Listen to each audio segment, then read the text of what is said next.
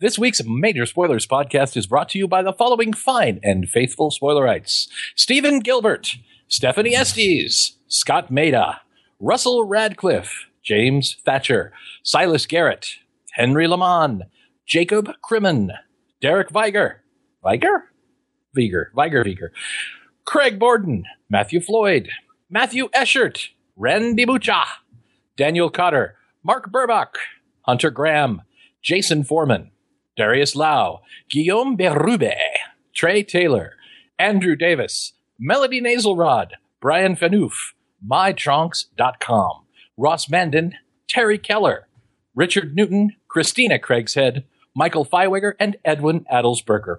Want to join the ranks of the fine and faithful spoilerites all there in the halls of spoilerosity? Join up for the full Majors of Spoiler experience, and a future Major Spoilers production could go out somewhat stuttery, but still fine to you. The Major Spoilers podcast covers news, reviews, and of course, spoilers, and goes into details about the topics discussed. So if you haven't read, listened, or watched the items we talk about, you might want to come back later. I'm Matthew. I'm Zach. I'm Rodrigo. And I'm Steven, and you're listening to the Major Spoilers Podcast, the podcast for pop culture and comic fans. In this issue, Colonel Rodrigo Guile, one of the greatest martial artists in the world, travels the global tournament circuit, using it to conceal his mission as leader of an elite group of international co- crime fighters, codename Street Fighter. The heroic man beast, Sacco, the hard fighting kicking machine, King Cobra, the master of the crane kick, Honorable Stevenson, a team of the most amazing warriors ever seen joining forces to combat, combat the criminal empire of Shadaloo and its superhuman leader inexplicably played by Raul Julia. We have our code of honor, discipline, justice, commitment, and together we will triumph against the forces of evil. It's Major Spoiler Street Fighter! Whoa! And it's on the air. Welcome to issue 570 of the Major Spoilers Podcast. We will I'm totally uh, wearing the chin- we will not be costume, doing any street nor fighting this week. Aw, but I And brought no street. kimono. the way. Rodrigo wanted to have big, tall, spiky hair. We do, however, have an interview later in the show. I sit down with Dr. Brad Will and we talk about uh, Lovecraft and Cthulhu and racism and all sorts of good things. That's coming up later in the hour. But Huh. first, let us talk some news. And a couple of just a couple of stories really quick that uh, struck struck my eye. Ouch! Uh, this past week, uh, we know that DC Comics is getting ready to launch three weekly series. We know that there's an Earth Two uh, series weekly coming up. We uh, we know that the Batman Eternal is currently going on, and then there's one more, and I forget what the name of that one is uh, off the top of my head. But a lot of people were like, "Oh yeah, how long can DC keep this up?" Well, we have our answer because Dan uh, DiDio went to Facebook last week and said, "Hey." Basically, all of these are scheduled to end in March of 2015. So about a isn't year. it Future's End, perhaps? Yeah, the, no, I don't know if it's Futures End. Batman Eternal started in May, is set to run in March, uh, where it will take a brief hiatus. Uh, Futures End, that's right, Matthew, uh, starts in May and ends the last week of March 2015.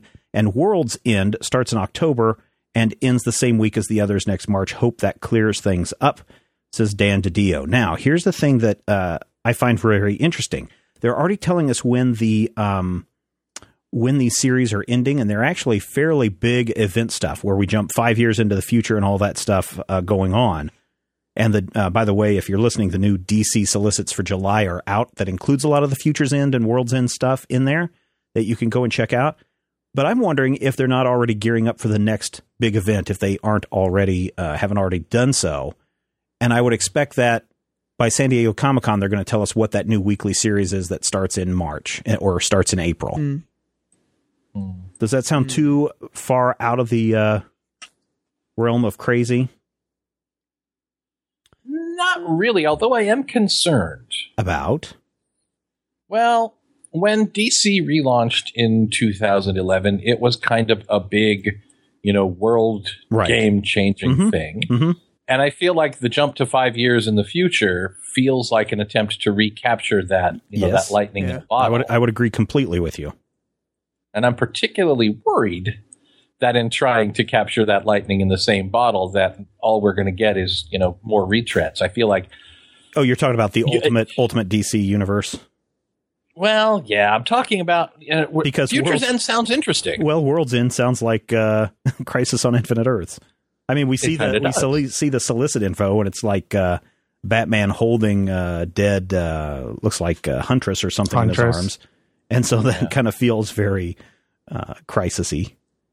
Yeah, and I, I'm worried. I guess I should say. So I, let I'm concerned about where this could go. Well, what are you concerned about? What are you concerned that it's going to go turn into?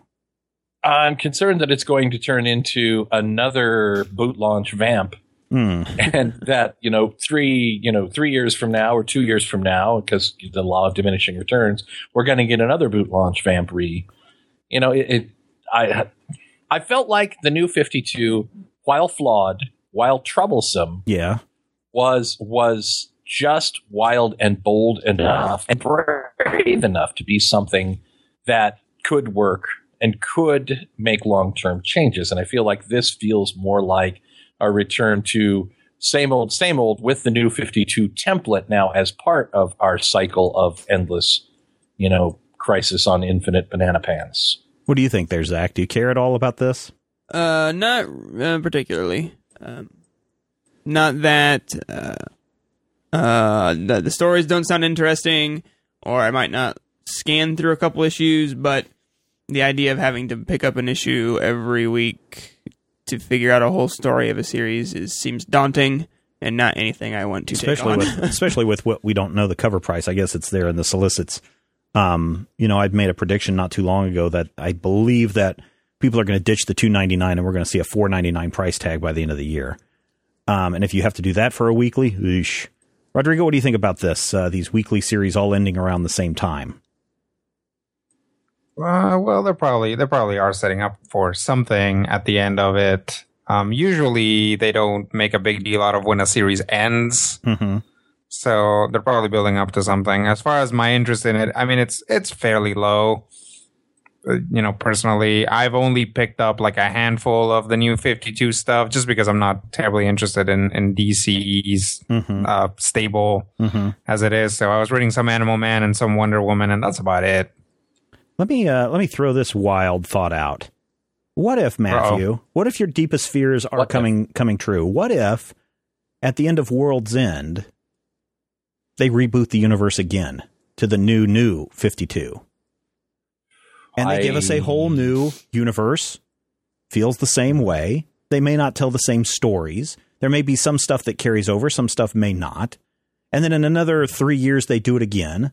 And then finally, they do what I've been telling them to do for years just create a whole multiverse and tell your Dick Grayson Agent of S.H.I.E.L.D. Story with a little Earth 27 sticker on there so that people know that this is not in the prime DCU universe. They've been dancing around this whole multiverse thing for several years now, ever since 52 when they brought it back and never used it correctly with the failed uh, first wave. And then uh, they've brought in Earth 2 and Earth 3 already in uh, in uh, the new 52, especially with the new Futures End, or what is this future? What is this final? What's this series that just ended where they kill off Dick or unmask him, and he has to go Forever undercover? Evil. Forever, forever evil. With the Earth last three, forever kind of evil yes, last forever evil 52 times. Um, I think they're just going to get to the point where they're like, you know what? We're going to take the characters that you love from the new 52 and we're going to tell stories about that. And that's going to be Batman, whatever. Then we're going to go tell some stories that feature, you know, Silver Age Superman. Then we're going to go tell the Legion stories and we're going to get down on our hands and knees and back a, a buttload of, of money up to Mark Waid's uh, house and to uh, get Abnett and Lanning back together. And we're going to do Legion of Superheroes the right way. And that's going to be in some other universe.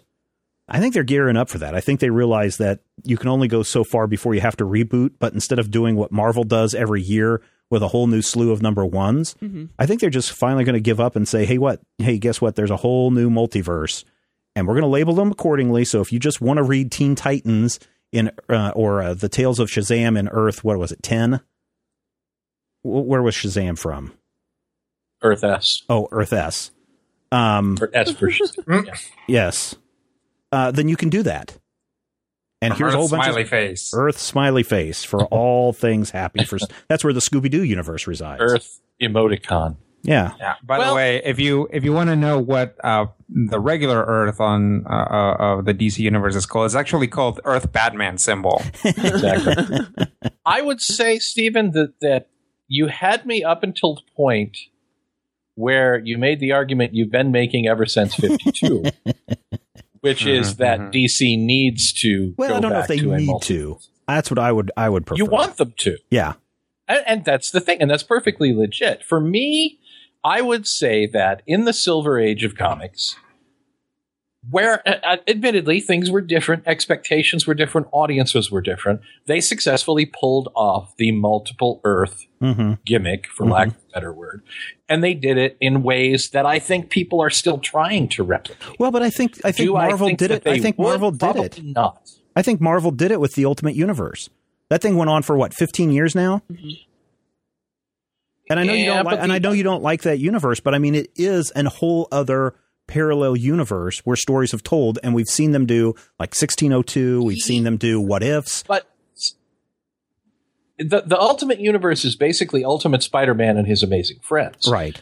The massive success of that Ultimate Spider-Man launch boot vamp allowed them to create an, an Ultimate Universe around it. Mhm. And basically, the Ultimate Universe is kind of a playpen that they know that you can have the baby throw up in, and you can just hose it off later.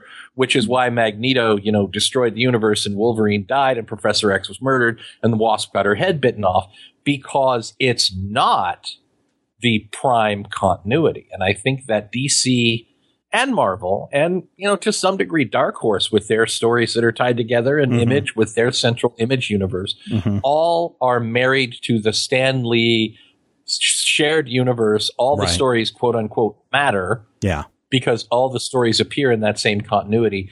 And it's hard to wean us as readers. And I say us because I would have the same problems.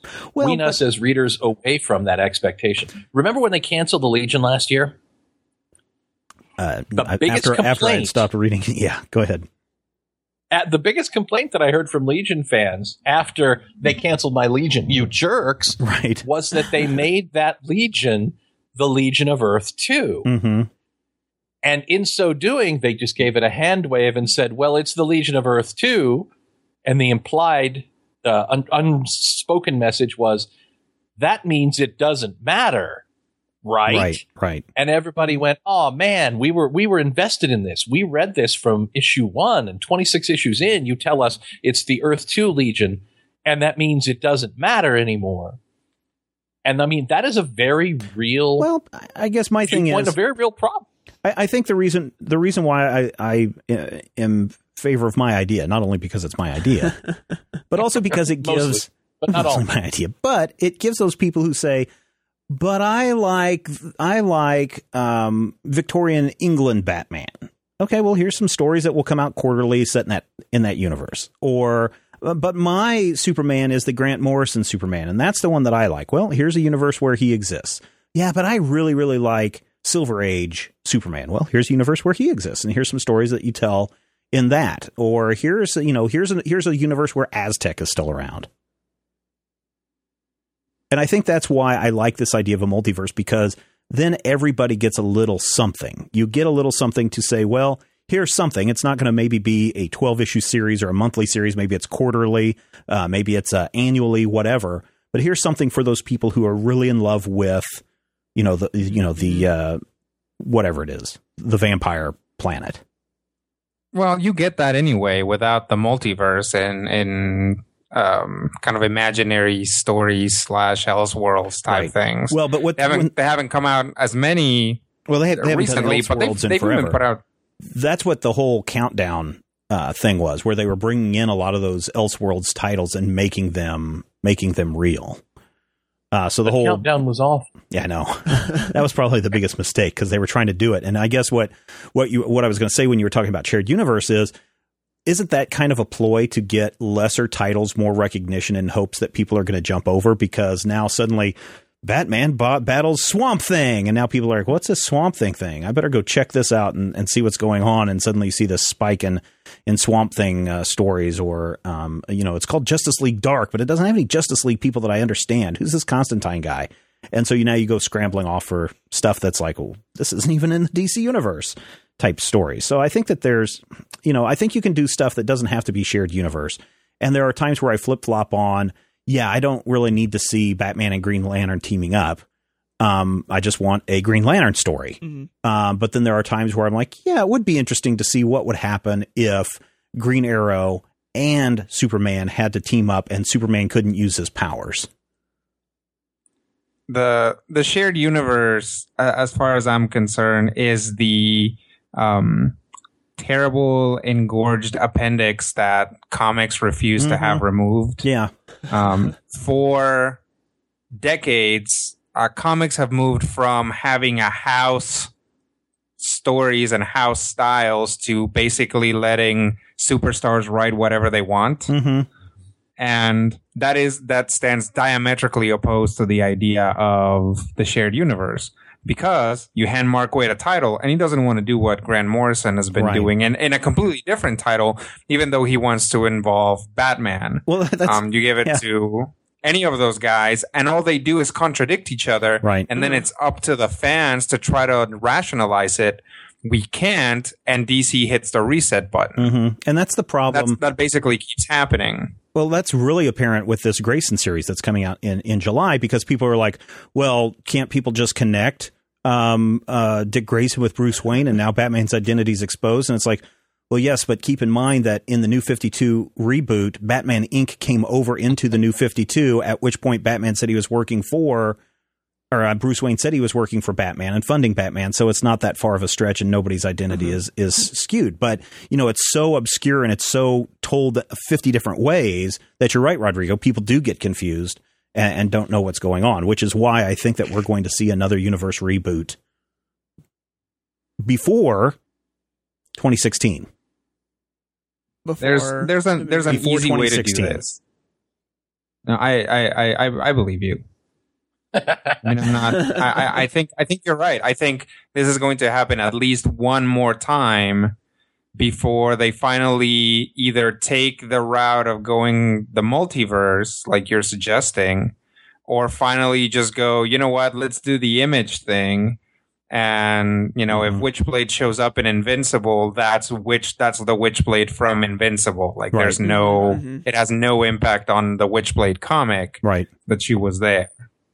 Well, I, I only say 2016 because that's when the next uh, that's when DC finally gets off its Warner Brothers finally gets off its butts and releases a new uh, franchise movie, which is supposedly going to lead to the Justice League.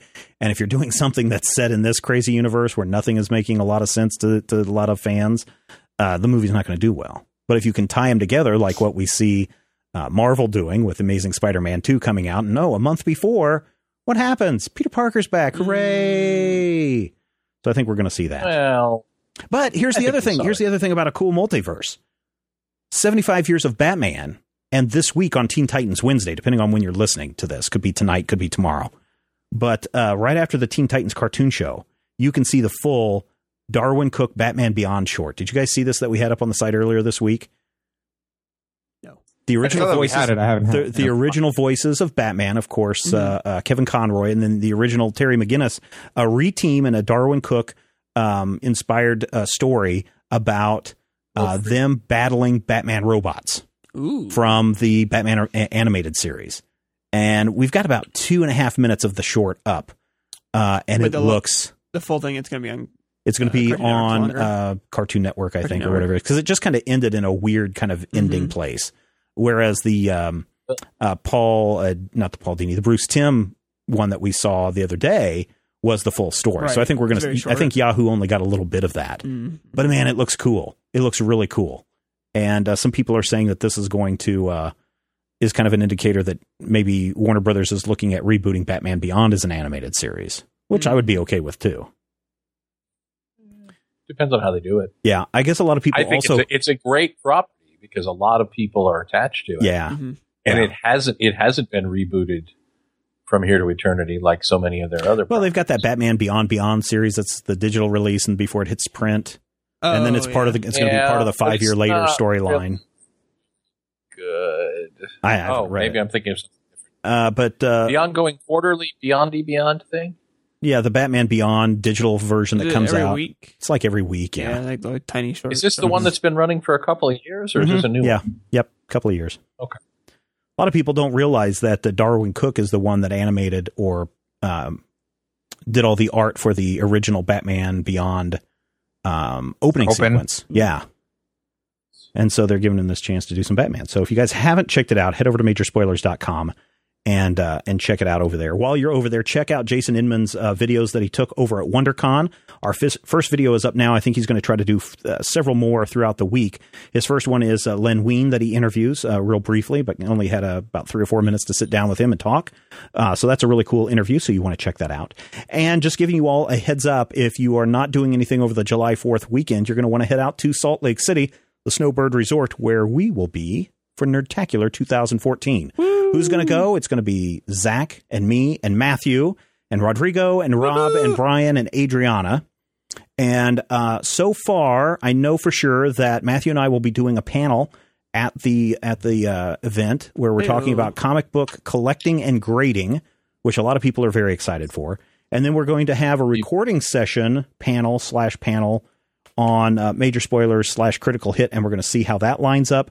And there's going to be some other panels that will be announced very soon, as soon as we get confirmations from everybody on the board uh, for on those uh, panels. And um, you can find out more at nerdtacular.com. So go check that out. Tickets are still available, Yeah. rooms are still available. It's a great event. It's going to be weird because I've never done critical hit with pants on before.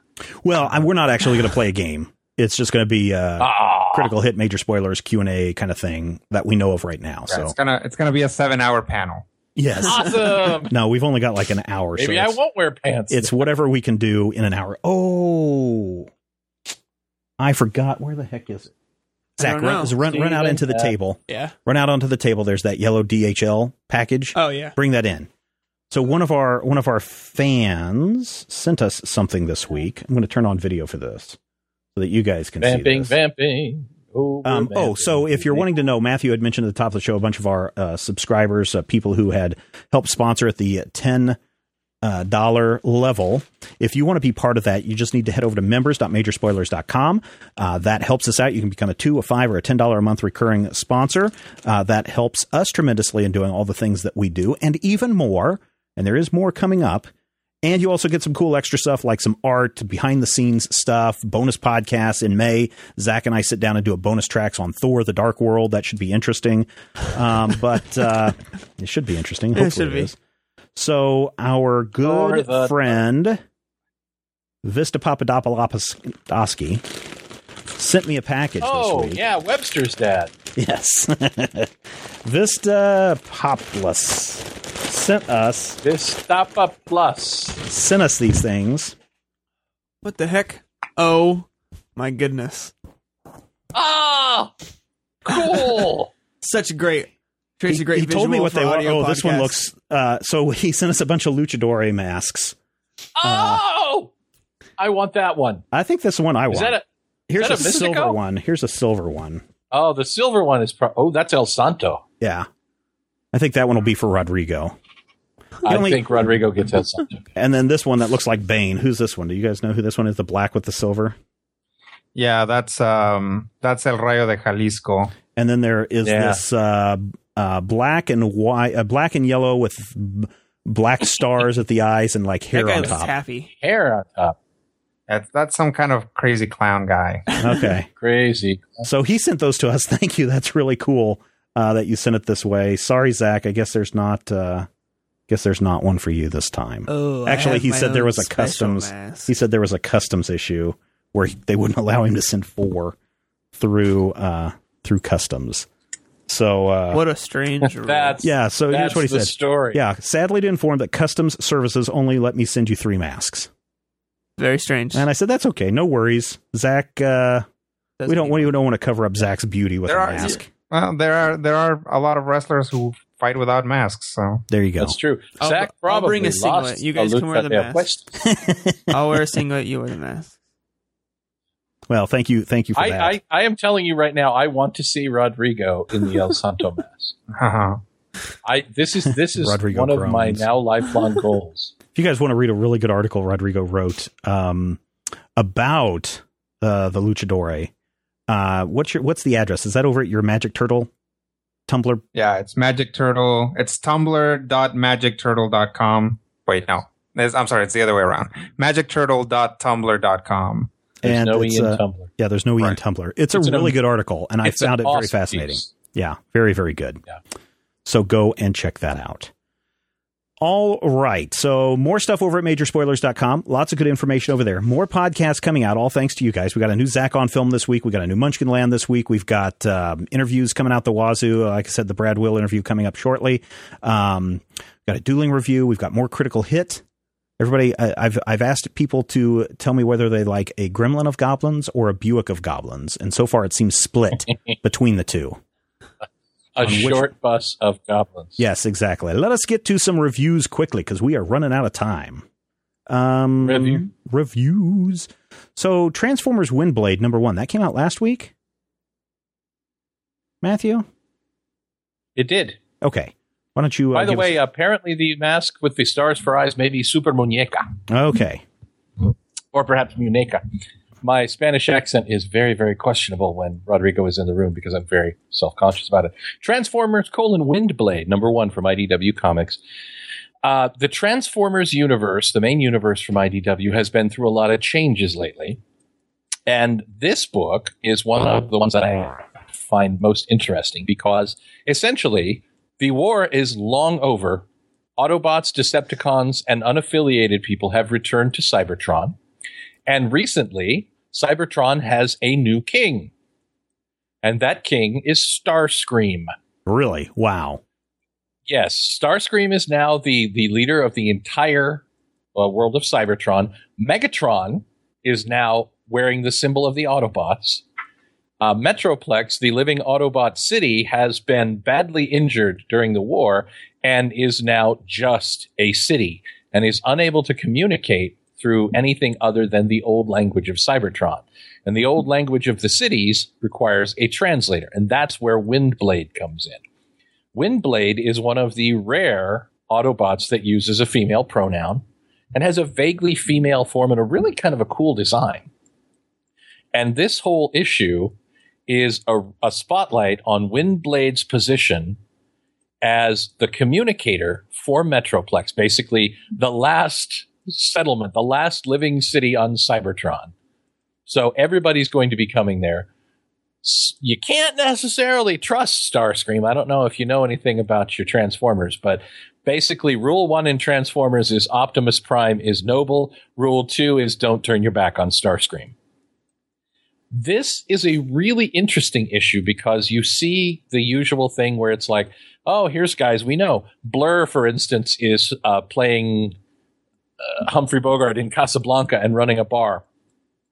And you remember Blur from the movie. Blur was the one who talks really, really fast. Hmm. And she goes to Blur's bar for that standard Star Wars cantina sequence to get some information.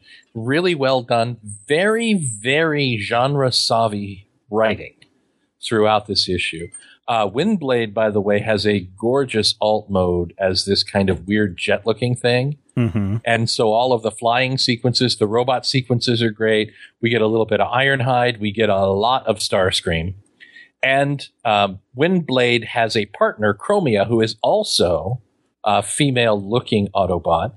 And the one thing they don't do in this issue is they don't broach the topic of Cybertronian gender, which I simultaneously appreciate and hate. There's actually a moment where somebody says to Windblade, So, what's the deal with you and her calling yourself she? And there's this awkward moment, and then the story moves on, having hung that particular lampshade. But throughout the issue, Windblade is trying to figure out how she can best serve her two roles one as the speaker for Metroplex, and the other as someone who honestly wants to believe that her leader has her best interests at heart. Um, it does not end the way I expected, Hmm. and it does lead into ongoing events in the Transformers universe. I'm going to give this one four slices of meatloaf. Very well drawn, very interesting kind of uh, world building stuff, wheels within wheels, and little bits of civil disobedience here and there. And the fact that, you know, Starscream is in here and you can hear that Chris Latta voice but he's also a really, really effective, slimy kind of uh, mayor of the evil city character, which I think is really kind of cool. Mhm. It's taken a lot of people and it's put them in different roles, and it does it in a fascinating way.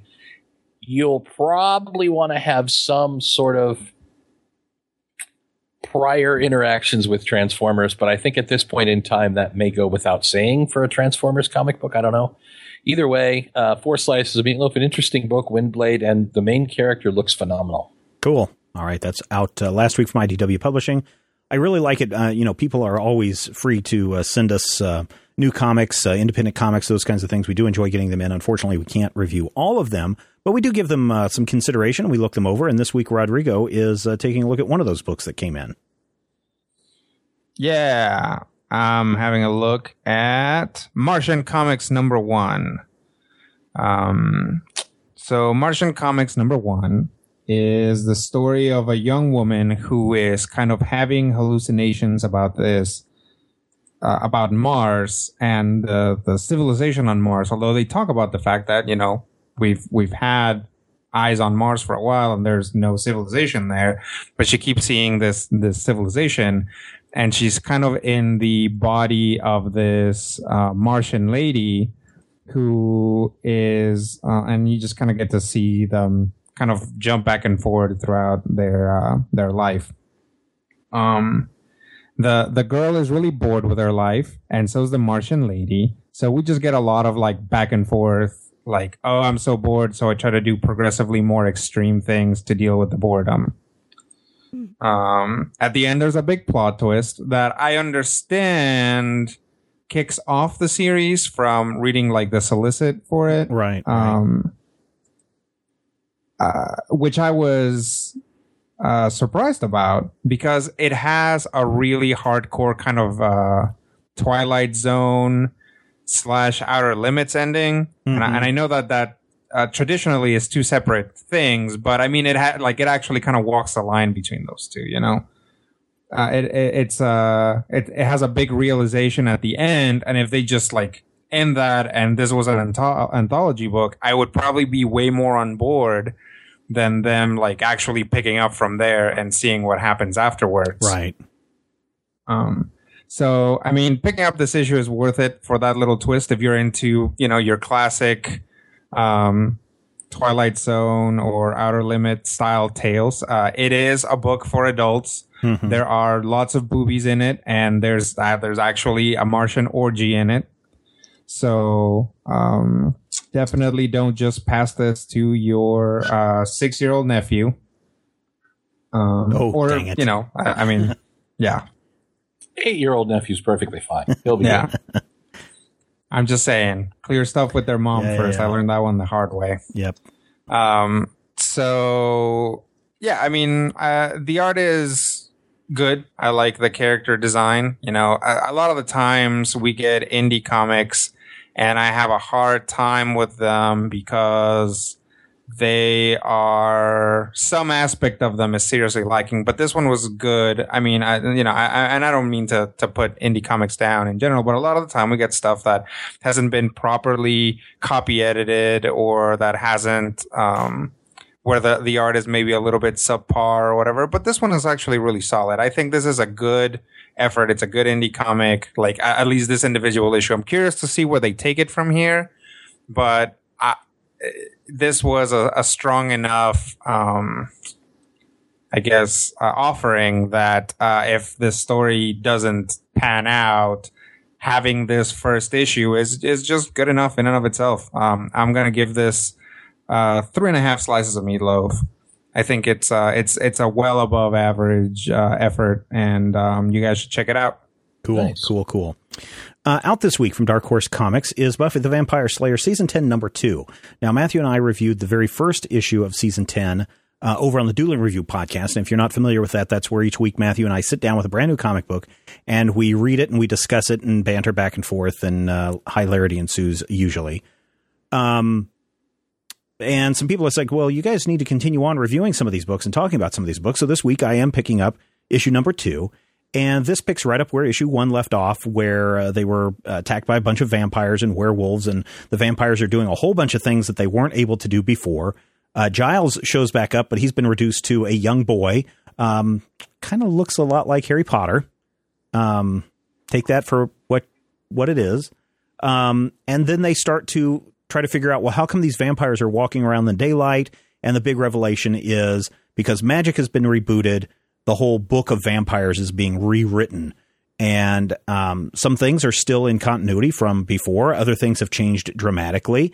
Uh, the um, Slayer spirit, I guess, for lack of a better word, uh, still can only inhabit uh, women, but it can also um, side with males. So there can be male slayers, but they have to. They don't have the full Slayer powers. They just kind of have Slayer insight. I guess, mm-hmm. for lack of a better word.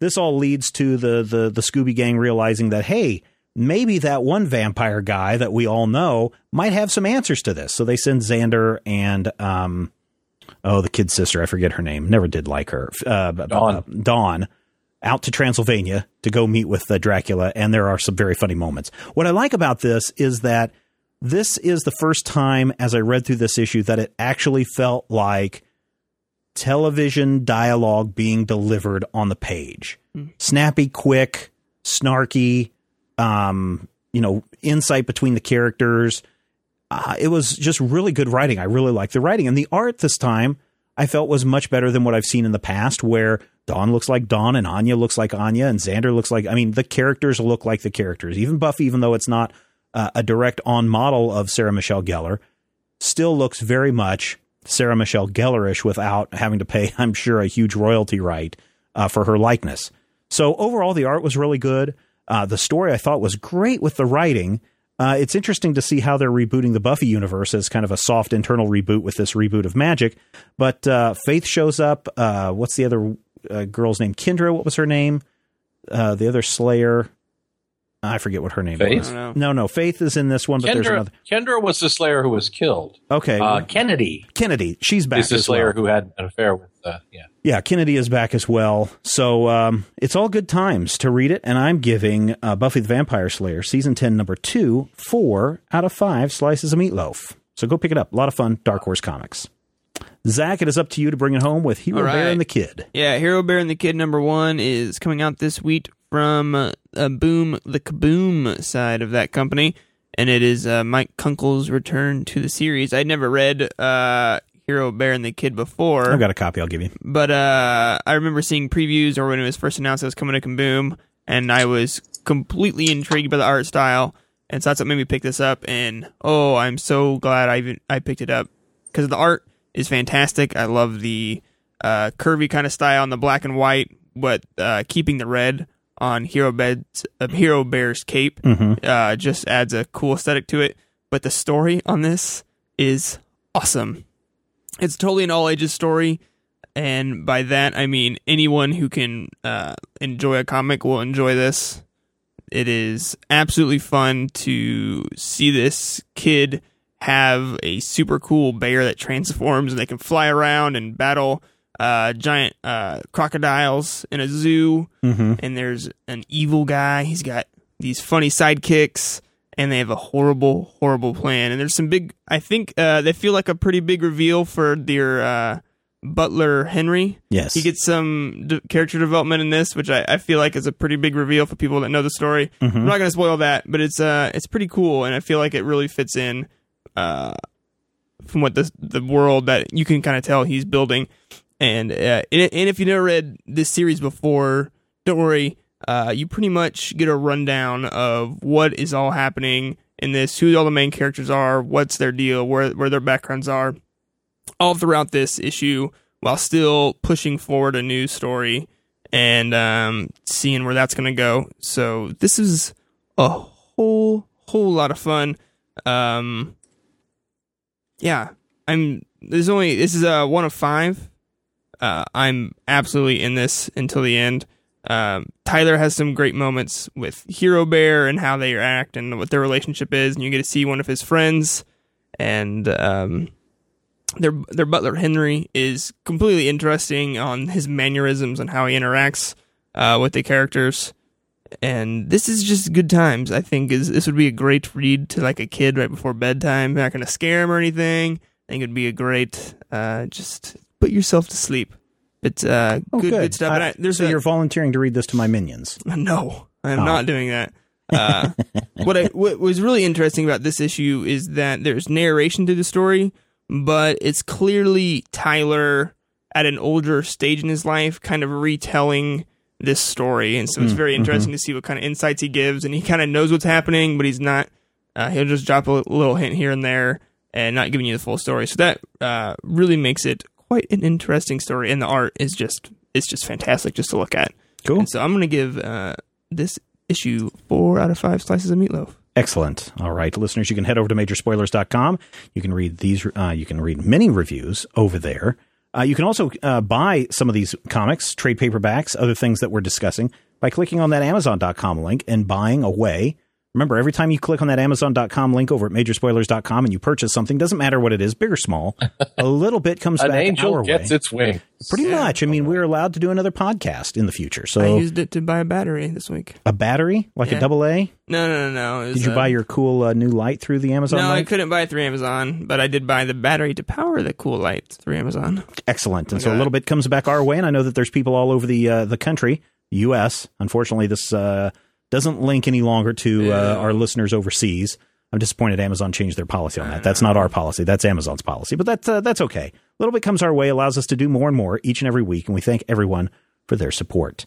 Reviews are done. It's time to get into the major spoilers poll of the week. All of the week, week, week, week, week. I think Silver Gray sent this in. He was asking questions about the live action DC Comics television show and was asking which one has the best theme song. Now, of course, there have been any number of uh, DC live action television shows that have made it to air Lois and Clark, um, The New Adventures of Superboy, um, you know, the list goes on and on and on. Uh, but we're focusing this week on five shows and we're thinking of the theme song to those five shows, and we want to know which show has the best theme song. Your choices are Batman theme song from 1966, the na na na na na na Batman. You've got Wonder Woman from 1975. You've got Smallville, that's the Somebody Save Me song. Uh, the Arrow theme song, which is relatively new. And then the Birds of Prey theme song from the, I don't even know if it made it. I know they made 13 episodes of that show. I don't know if all 13 of them Yeah, aired. did, Did all 13 they did of like them? half a season. Yeah, they the did half a on season. DVD. Okay. So those are the choices. The Batman theme song, the Wonder Woman theme song, Smallville, you know, quote, somebody save me, the Arrow theme song, and then the Birds of Prey theme song, um, which is Revolution by uh, Aimee Allen. Matthew, which one did you pick? Okay. Well, you have to understand that usually I would go with, you know, the old classic stuff and I would look and go, oh, yeah, Batman theme song is from 1966. It's clearly the oldest and the best. Because, you know, if you're making fun of me, that's the way I think. But you have to understand Brent Lindblad.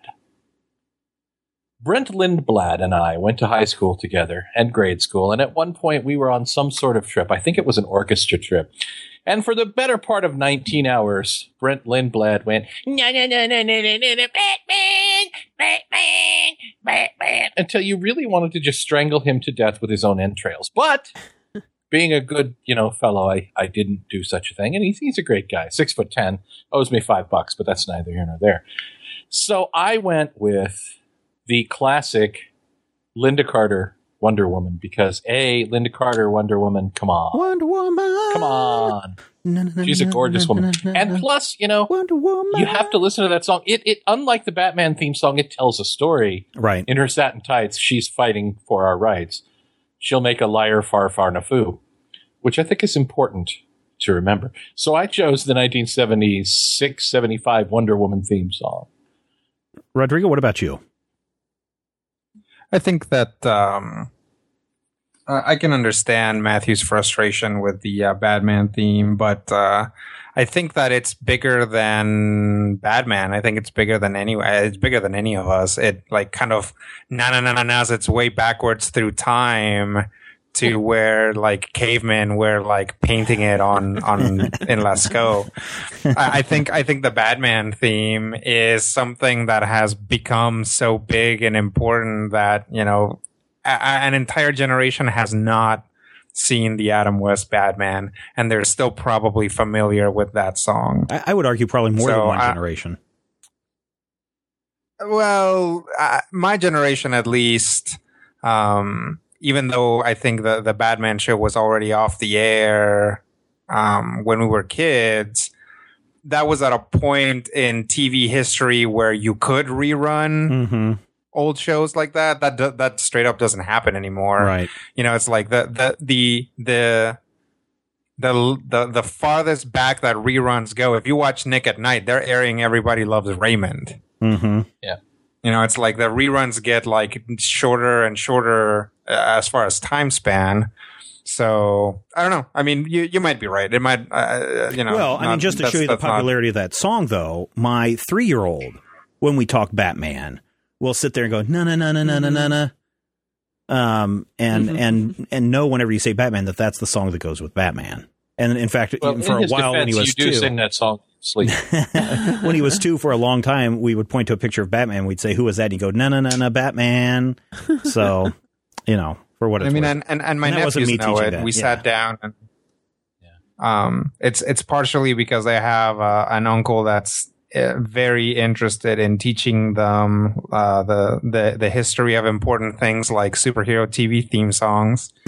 Teach us the old ways. Teach us, Tio Right. In the in the before time, in the long long ago, there was the Batman TV show. Then there was the uh, really funky Spider-Man Yeah. uh, intro, which Yeah, which is another one. great- It's another one that continues to to exist Mhm. long Mhm. after that, and long after uh, everyone's forgotten the theme to every other Spider-Man cartoon, Mhm. of which of which there have been six thousand. Zach, which one? Which one did you So pick? yes, I went with Batman. Also, it's yeah, like we already discussed. It's such an iconic theme that people who don't read comics or don't watch Mhm. anything else, that it's still a thing in pop culture just by itself. Just those that na na na na na is so permeated through pop culture and the internet and just like America that it's completely iconic and it transcends. Yeah, it transcends America. I- Interesting. So it's interesting that you say iconic because iconic doesn't necessarily mean the best. And I went with not the Batman theme song. Oh, I went with Smallville, Somebody Save Me, because that song, even though it's a poppy song, even though it's you know it's a you know uh something you would hear on a top twenty show, it kind of it kind of tells you what people need. They need somebody to save them. It's like uh, um, holding out for a hero. That that song. Um, where we need somebody to come and save us, Mhm. and who is that going to be? It's going to be this kid from Smallville. So I went with with Smallville um, theme song as the best uh, theme song. And as we go down the uh, the list of comments over at majorspoilers.com, Jason Inman kind of says the same thing. He says, This is a few times where I have to say Smallville. Its theme song perfectly captured the character, and while sometimes it was annoying, I mostly watched every opening credit sequence of that series. Uh, Joshua says the Batman 66 song is, song is an iconic song. Adults and kids who have never seen the show can sing it. Plus, it's easy to remember all the words.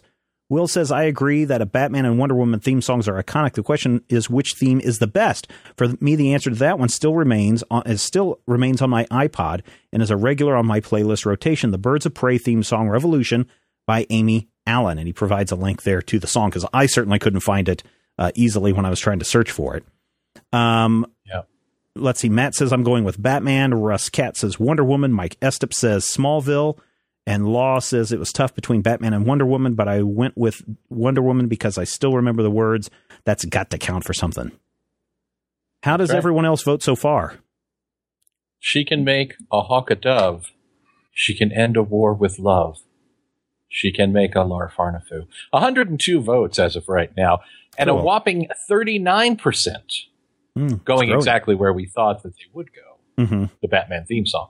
That's like 40 votes out of 100. Yeah, there you go. It's a lot easier to do. In fact, I'm going to need everybody to just vote in blocks of 100 from now on because it's easier to do that. uh, 25% agreeing with Stephen on the save me. That one also kind of bores into your brain and stays there. I remember working in television around 2001 and just kind of, boy, it, you just want to carve it out with a spoon. Yeah. 21% Wonder Woman. Uh, 10% Arrow theme song, only 5% Remember Birds of Prey. It was a pretty short lived show. It, it really was. It was like there and gone very quickly. So, listeners, you can head it over to Major like, Spoilers. well, it had four seconds of Batman in it. Yeah. You can head over to majorspoilers.com. You can cast your vote in the Major Spoilers poll of the week. And if you want a great deal on some earbuds, you need to head over to tweakedaudio.com. Pick yourself up a pair of tweaked audio uh, earbuds, a lot of different styles, a lot of different uh, varieties. We're glad that they're a sponsor of the Major Spoilers podcast, and you can uh, thank them for sponsoring us. And you can get yourself a really cool deal when you go over to tweakedaudio.com and you use the checkout code MAJOR you get 33% off your price. And this week, I know somebody tweeted.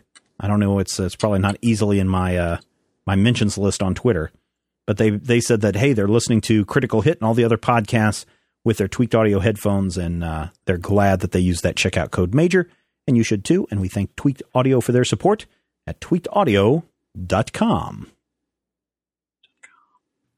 I have a real fascination for all things Cthulhu. And um, I don't know where this obsession comes from because, as you, you listeners know, in uh, previous episodes, I've talked about how as a young kid, I hated everything horror and it just scared the crap out of me. But then somehow I, I, discovered Cthulhu and I've just fallen in love with that creepy horror concept. And then as my love for Cthulhu and the Cthulhu mythos has grown, I've wanted to learn more about H.P. Lovecraft. And here's how weird the world works. So I'm teaching a Star Wars class and one of my uh, co-instructors, uh, I just casually mentioned something about Lovecraft. And he goes, "Oh, I, I, have written about and studied about Lovecraft." And I said, "I've got to get you on the class, uh, get you on this uh, podcast, so we can discuss more about H.P. Lovecraft and, and Cthulhu and all these things." So I want to welcome Dr. Brad Will, who is the associate professor uh, in the English department at Fort Hays State University, and, and uh, Dr. Will, welcome.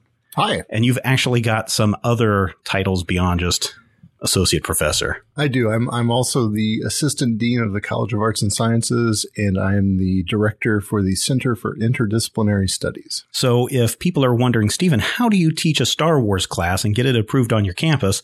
Well, it kind of helps if the assistant dean is is there also teaching the class for you and can help that approval process go through. So, took care of some business. Yeah, there you go. So, a lot of people have been asking about this Star Wars class uh, or interested in the Star Wars class that we're, we're teaching this semester. Why Star Wars and American culture, first off? Well, Star Wars is, in, in well, in my estimation, the single most important cultural artifact of the 20th century. Really? Yeah. Why so? Well, I think it's had the greatest impact. I think it uh, uh, it it still echoes. What are we now uh, approaching forty years 40 years, later? yeah. yeah.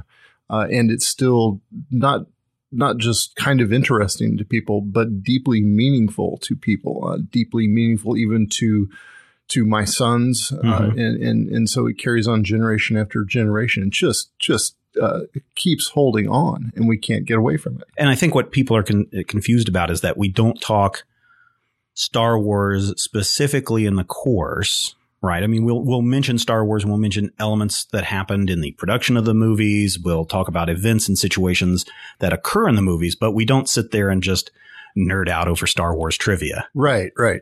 Yeah, the the metaphor I keep going to in the class is that we use Star Wars as a lens for examining culture. And so Mhm. culture is what we're really studying about, what we're really learning about in the class. Uh, but Star Wars becomes the means of learning about that. And it's been a lot of fun. I mean, I've had a lot of fun. And I think Yeah. the students, I mean, we've talked about racism. We've talked about media manipulation. We've talked about Hollywood accounting. We've talked about what is canon and not canon and who makes these determinations throughout the course. And it's been really, really fascinating. I think the students have really gotten a lot, a lot out of it. Yeah, I certainly have. Uh, yeah, me too. But I think your claim that Star Wars has had more of an impact, that's interesting because we're talking about Lovecraft.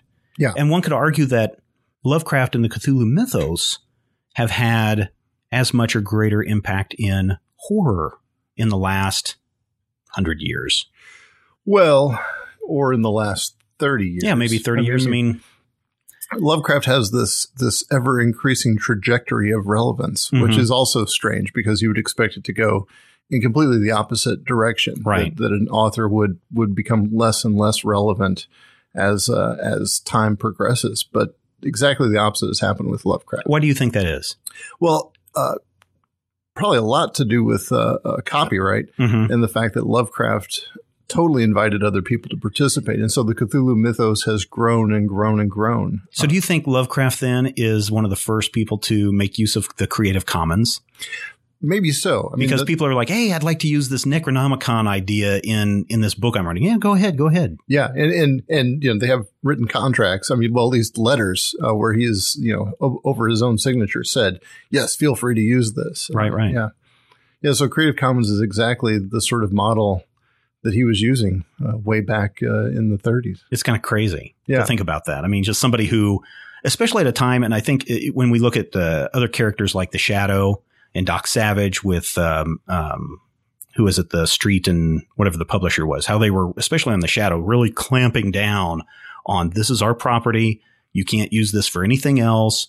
If you try to create even a character that even remotely resembles this, you'll be in a lawsuit. And even today, you know, they, they hold on to the, uh, to the copyright Yeah, uh, of the shadow uh, very very closely and, and Doc Savage and a lot of those too, and you know are not even for the most part cre- using shadow writers or shadow authors to pin uh, those stories. So we look at uh, Lester Dent and we realize that well that's not the name of the person who actually or um, forget which way it is. Lester Dent wrote all of the Doc Savage novels under the pseudonym of uh, Kenneth Robeson, I believe, or maybe it's Flip Flop. I got nothing. Okay, but it, I'll look it up, and our listeners are probably shouting, "Stephen, you're a Doc Savage fan. How can you dare confuse those two? Uh, but you know, this here we have um, Lovecraft, who submits stuff to Weird Science magazine or Amazing Stories magazine, and he gets published under his own name, and he gets a following, and people ask if I can use this stuff.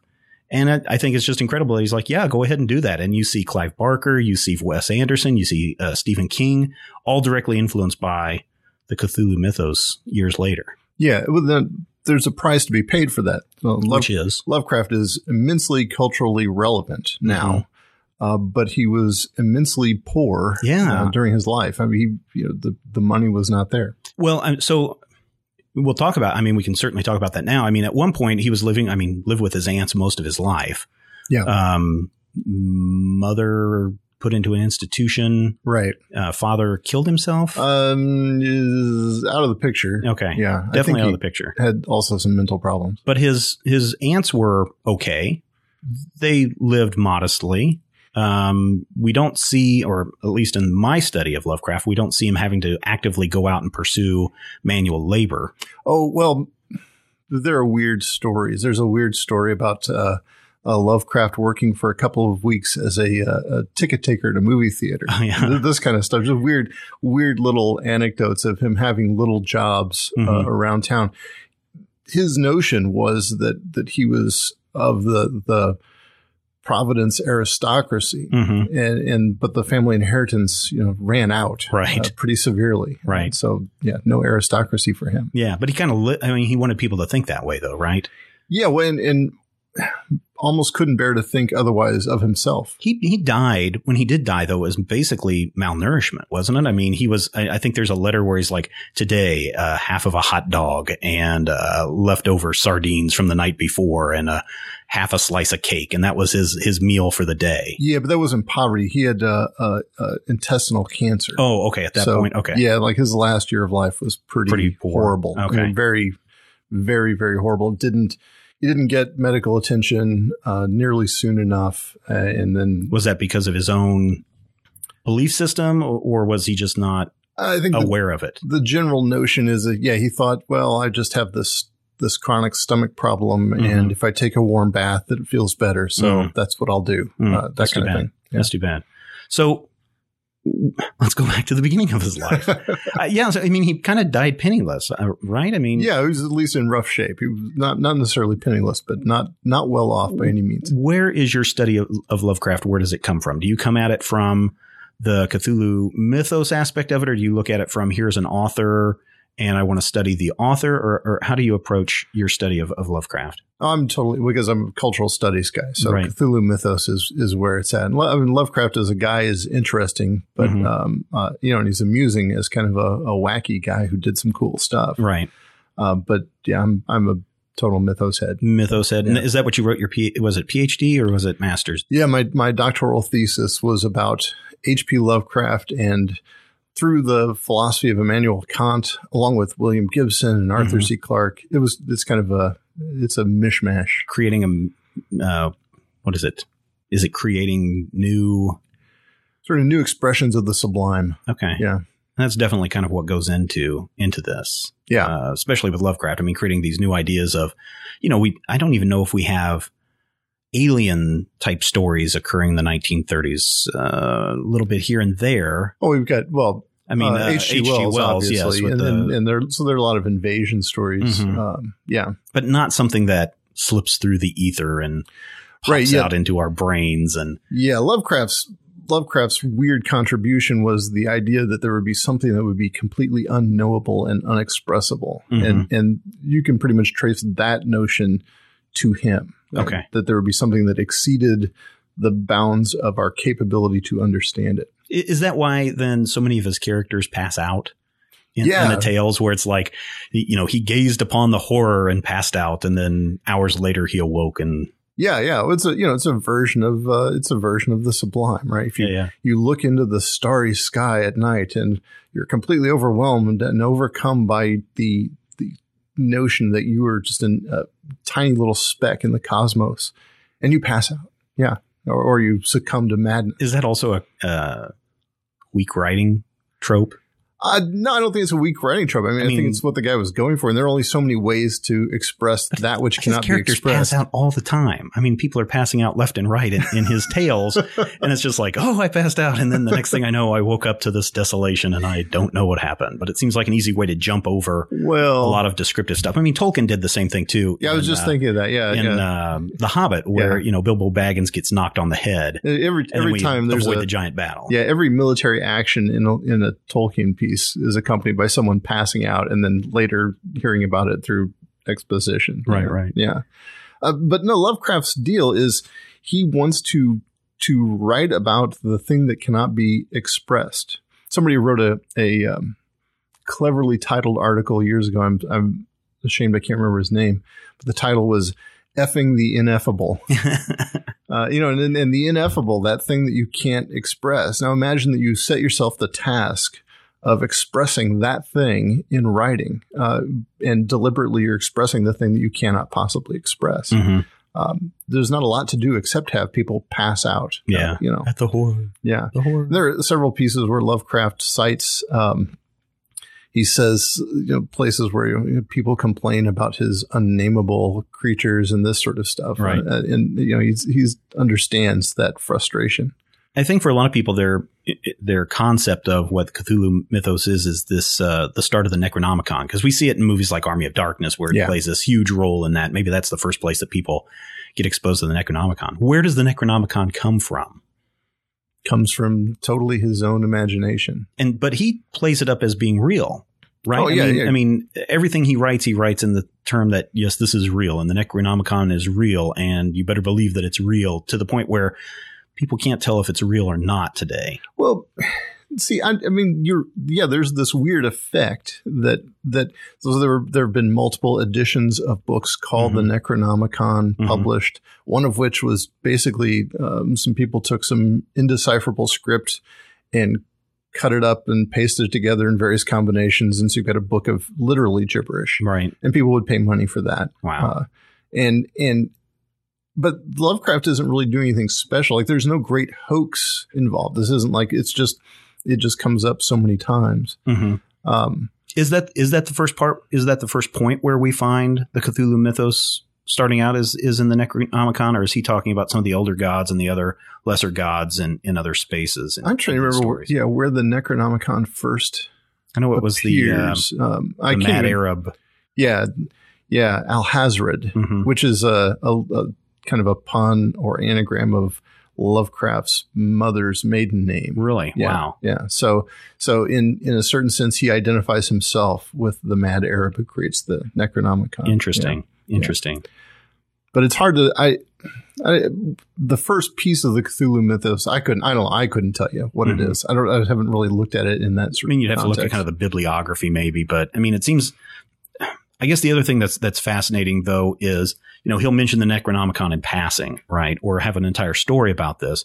But then as he starts to write more and more and more in later years, the works start to reference e- themselves. Yeah, it's very self-referential. Mm-hmm. Yeah. How does how does that work in a tabloid monthly series where people may not be picking up every book and even know what you're talking about? I mean, here you have um, um, Reanimator, for example. Yeah. You know, his there's like three different stories of the Reanimator. Yeah. That uh, or what's his name? Uh, Wes. Um, what is his name? Herbert West. Herbert West. Yeah. And he's, you know, he has three different stories, but they're told years apart. Yeah. And they're not necessarily self contained stories because what happens in the third story kind of makes reference to things that happen in the first story. And if people aren't reading these magazines, and sometimes aren't they published in different magazines, how are people supposed to understand this world building that's going on? Well, there's Lovecraft is. I mean, he's writing for a broader audience, but but there was the Lovecraft circle. That, that is well, it's a pretty large circle. Lovecraft had a great and prolific correspondence with other writers, and he Mhm. did a lot to encourage other writers.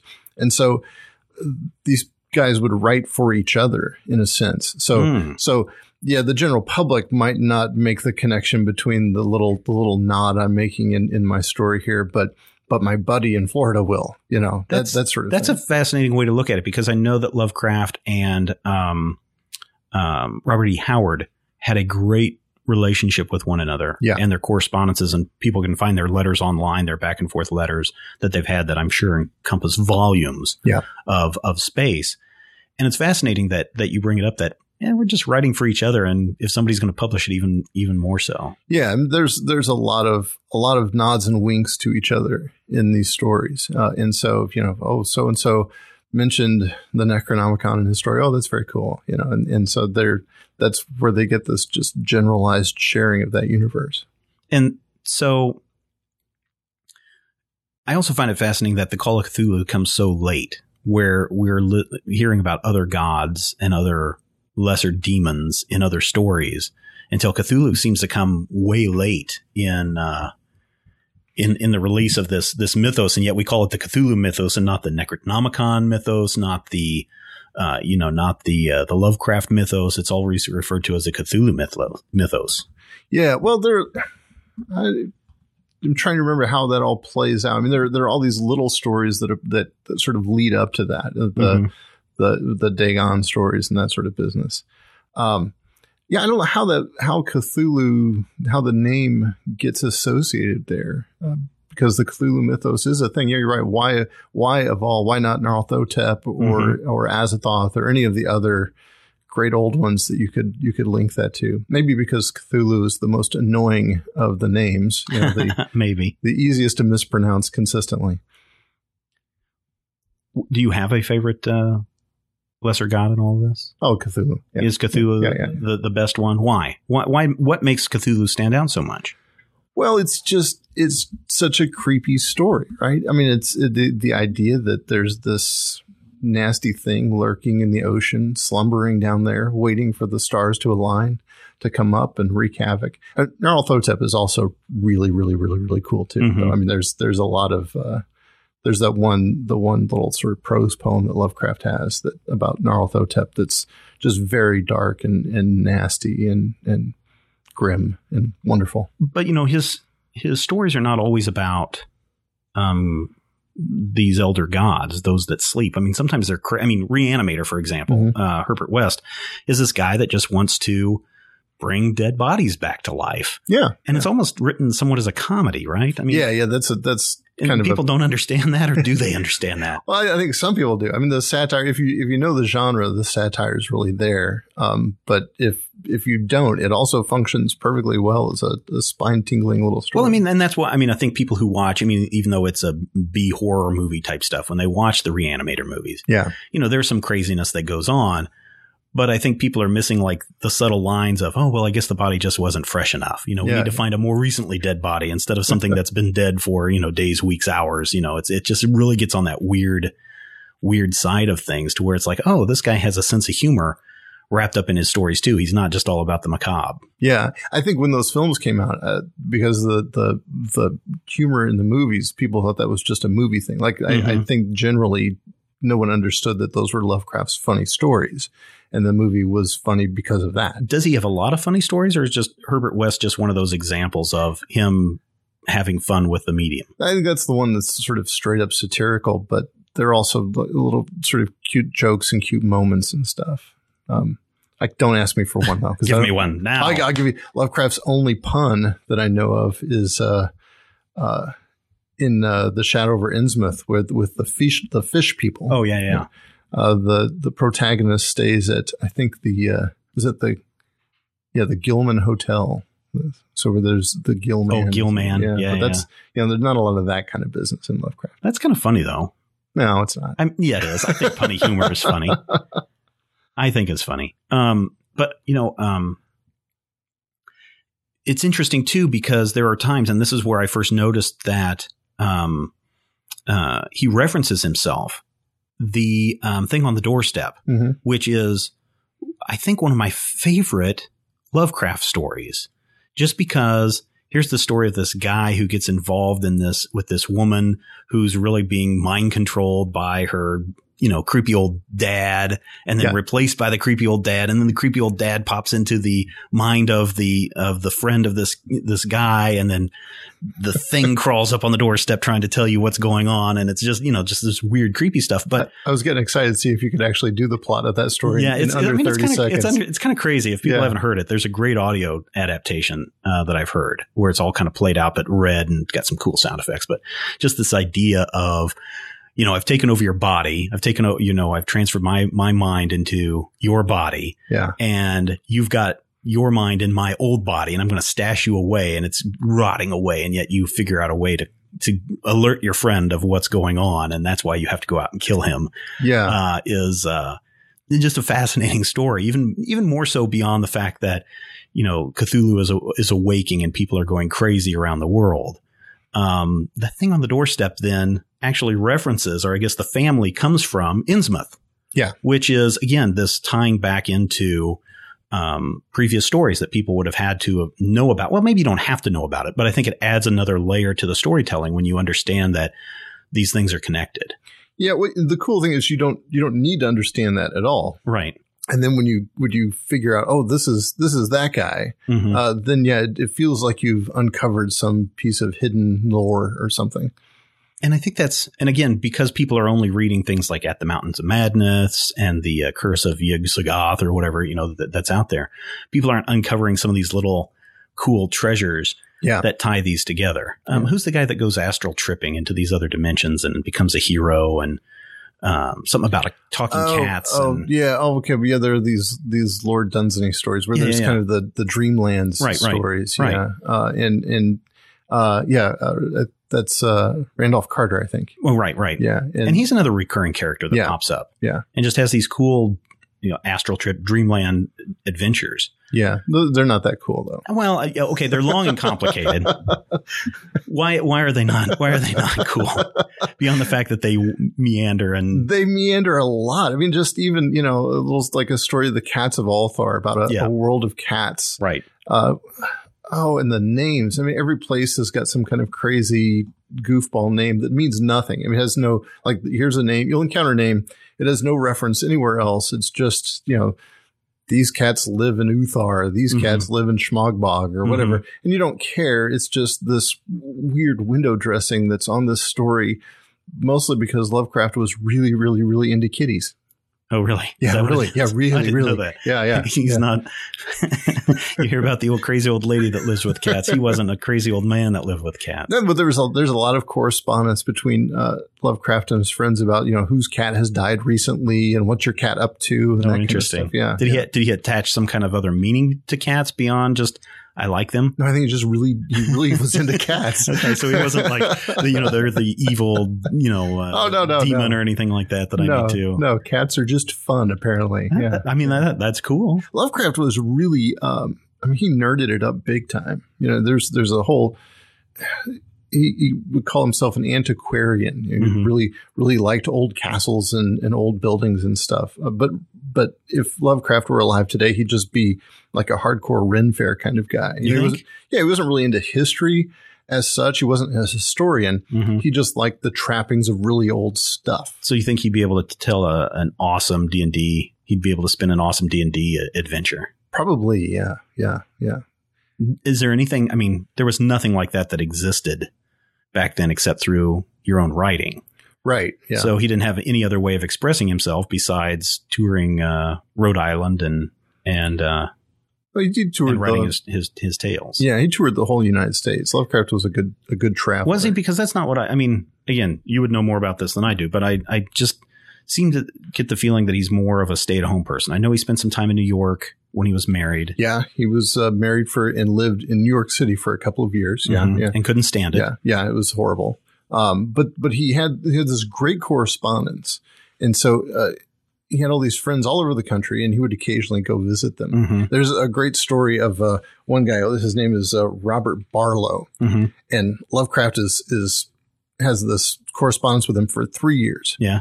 and they become really good friends, and they talk about collaborating on some works together. And Bar and uh, Lovecraft is helping Barlow with his writing, and Barlow says, "You know, you should come down and spend some time with me and my family." This is like in South Carolina or something Florida. like that. Florida. Okay. Yeah, yeah. And so Lovecraft goes down to Florida and meets Barlow, who turns out to be 16 years old. Uh, and, and, you know, he's been corresponding with this guy since he was 13. Didn't know that Lovecraft is in his, in his 40s at this point and has no idea. But he ends up spending six weeks with Barlow and his mom and dad down in Florida. Uh, and they just have a, you know, big old fun time. Today that would be so weird. Oh, it'd be so horrible. I'm sure it was probably weird back then too, but Yeah, I think it was pretty weird, but but Lovecraft was kind of a weird guy, you know, and so he was, you know, he was very nerdy and very introverted mhm. uh, in real life. It was this great correspondence with people, and uh, I, well, Barlow ended up becoming Lovecraft's official literary executor. right. actually, And yeah. is that where part of the problem comes into as as far as the who has the rights to any of these any of these works?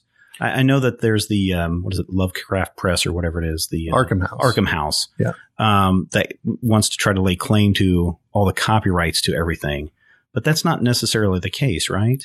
Uh, you know, I yeah, I can't even I can't even begin to get into that. I mean, so so Barlow's the literary executor, but August Derleth creates Arkham House and, and begins to publish this stuff, and and uh, there's this conflict between uh, Barlow and Derleth's crowd, and Barlow ends up committing suicide, Mm. uh, and it's, it's actually the story gets kind of nasty and ugly.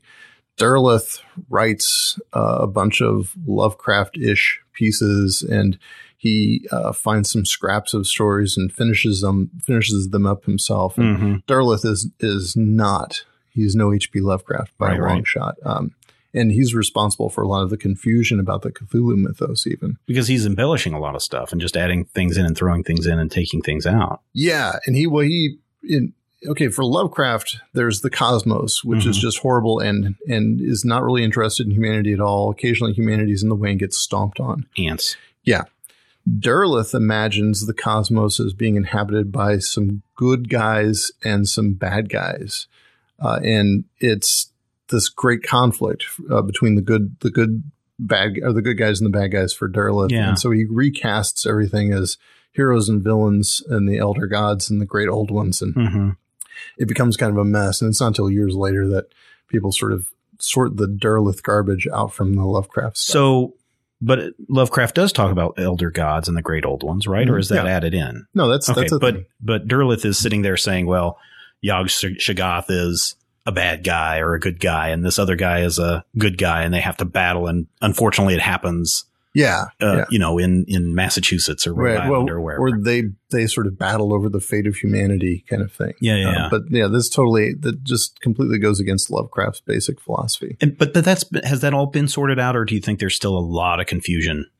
I think it's mostly sorted out. I mean, it, it matters. There's some really great Lovecraft scholarship. Uh, most notably, S.T. Joshi has done a lot to uh, make Lovecraft a, an object of very serious study. Mhm. Uh, and, and he's put together uh, collections of corrected works. So the good printings of Lovecraft. And I think, uh, I think these days, anybody who's really serious about Lovecraft uh, can get a good collection of Lovecraft and and you get a good sense of what's really what are, what are we supposed to be looking for then?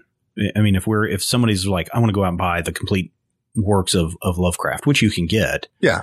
Are, is there something that they want to be looking for? I mean, is the Arkham House stuff what they should be using, or I would I would get uh, avoid anything that has August Derleth's name on it. Okay. Uh, I mean, because he's the Derleth is this great hero and villain at the same time. Derleth brings Lovecraft. This, he's the first guy to bring Lovecraft out of the pulps. Mhm. If Derleth had done nothing, no one would have heard of Lovecraft because he would have never been reprinted. and, and is that and so is that because as we look at the pulps, you know, they have their time, and then that's it, and then you know, in the fifties and sixties, people kind of move away from the pulp fiction type stories, um, and then by the seventies. Lovecraft and others would have been completely forgotten had it not been for people going in and collecting this stuff. I mean, is that essentially what would have happened? Do you think? Well, I think Lovecraft just really wasn't getting the attention. I mean, there wasn't, he wasn't this big superstar when he was alive. He Mhm. was just some dude who was writing some stories. Okay, for example, Lovecraft publishes a lot of stories in Weird Tales. Right. But in his lifetime, there is no issue of Weird Tales that has a Lovecraft story as the cover art. Hmm. Um, so, and that, that's People, too many people would pass out at the newsstand. That's what it, yes, yes. The, The un- horror. somebody, somebody would die trying to mix up paint that was no color ever seen before on the planet. Yeah. color out of space. Yeah. Yeah. Yeah, that that isn't interesting. I mean, you because I mean, you can go and see um, Conan on the cover. You see Doc Savage, The Shadow, all on their own covers of of magazines. But Weird Tales is monsters, zombie. Yeah, it would have been good for the cover. It's just Yeah, yeah. nobody ever really cared enough. Do we know when? Or maybe maybe you don't know when we get the first visual depiction of of Cthulhu. No, I don't know actually. Because that'd be something to interesting to just kind of go traipse back. I mean, we've got a description of what he what he looks like, Yeah, but the first artist rendering. I mean, we see a lot of different renderings of Cthulhu these days. yeah. I it was, sometimes cute and fuzzy. And yeah, yeah. You can't, you know, get a get a good plushie. have you seen a, the the chibi Cthulhu's? Have you Yes. seen those? Yes, yes. Um, so without Derleth, we wouldn't have known that. Um, we wouldn't have known about the great old ones. We probably wouldn't have known this idea of Arkham or anything like that right. uh, that existed. Right. Is that something? I mean, that has to happen as somebody who, who studies literature has to happen all of the time, where Well, things just fall out of popularity or. Um, I, I mean, I, I think we could probably look at a, a TV series like Twilight Zone if it wasn't for Sci-Fi Channel constantly rebroadcasting marathons. Twilight Zone probably would have slipped out of regular knowledge about 15 years ago. Maybe. Well, like Night Gallery did. Yeah, Night Gallery. Yeah. Yeah, because Night Gallery kind of sucks. but does Lovecraft stories do they suck? I mean, is it only because people have this world building experience that it's become popular? Or, you know, you'd mentioned that some of his stories are really terrible, and I would agree some of them really are. Yeah. But would, I mean, would he still be as popular today if he had not allowed people to use that and build upon it?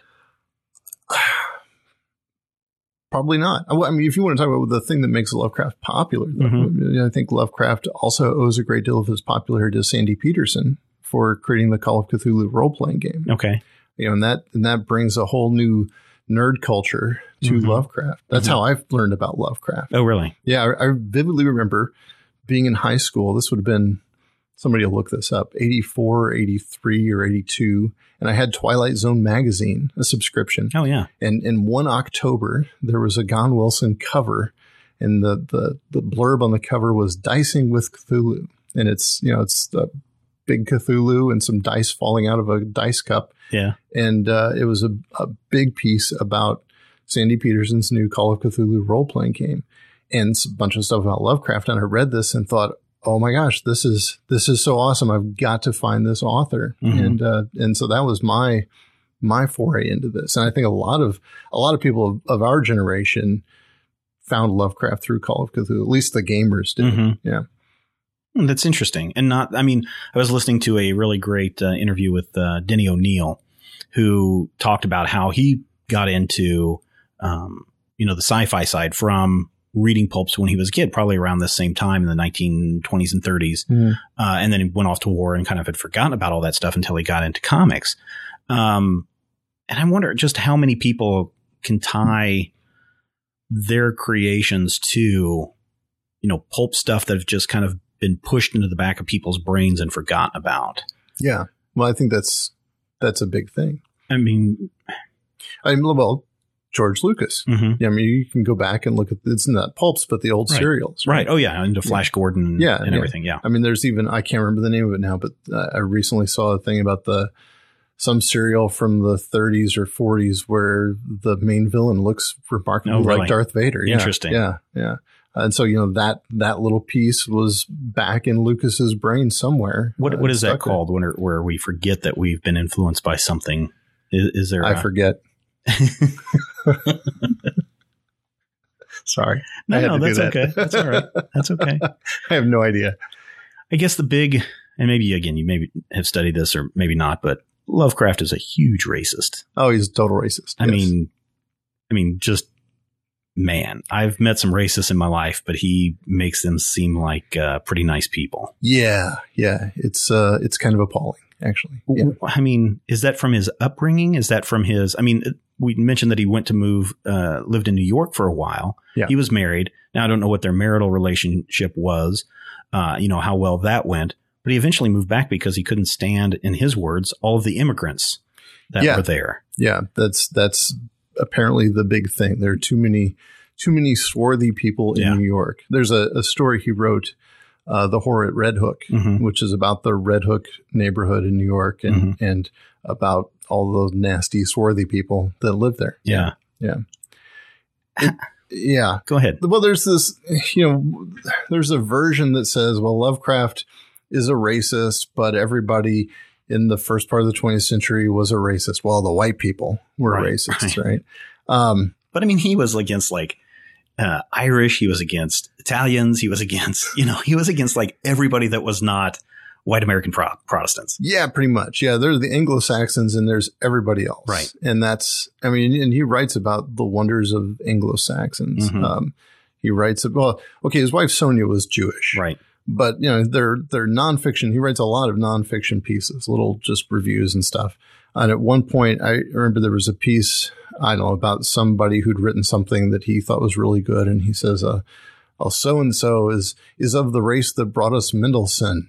And for a Semite, he's a pretty good guy. You know, it's just a lot of anti-Semitic weirdness. Um, even though he, he marries a woman who's Jewish and, Right. and apparently, I mean, deeply, truly loved her, though perhaps not in a carnal fashion. Yeah. Yeah.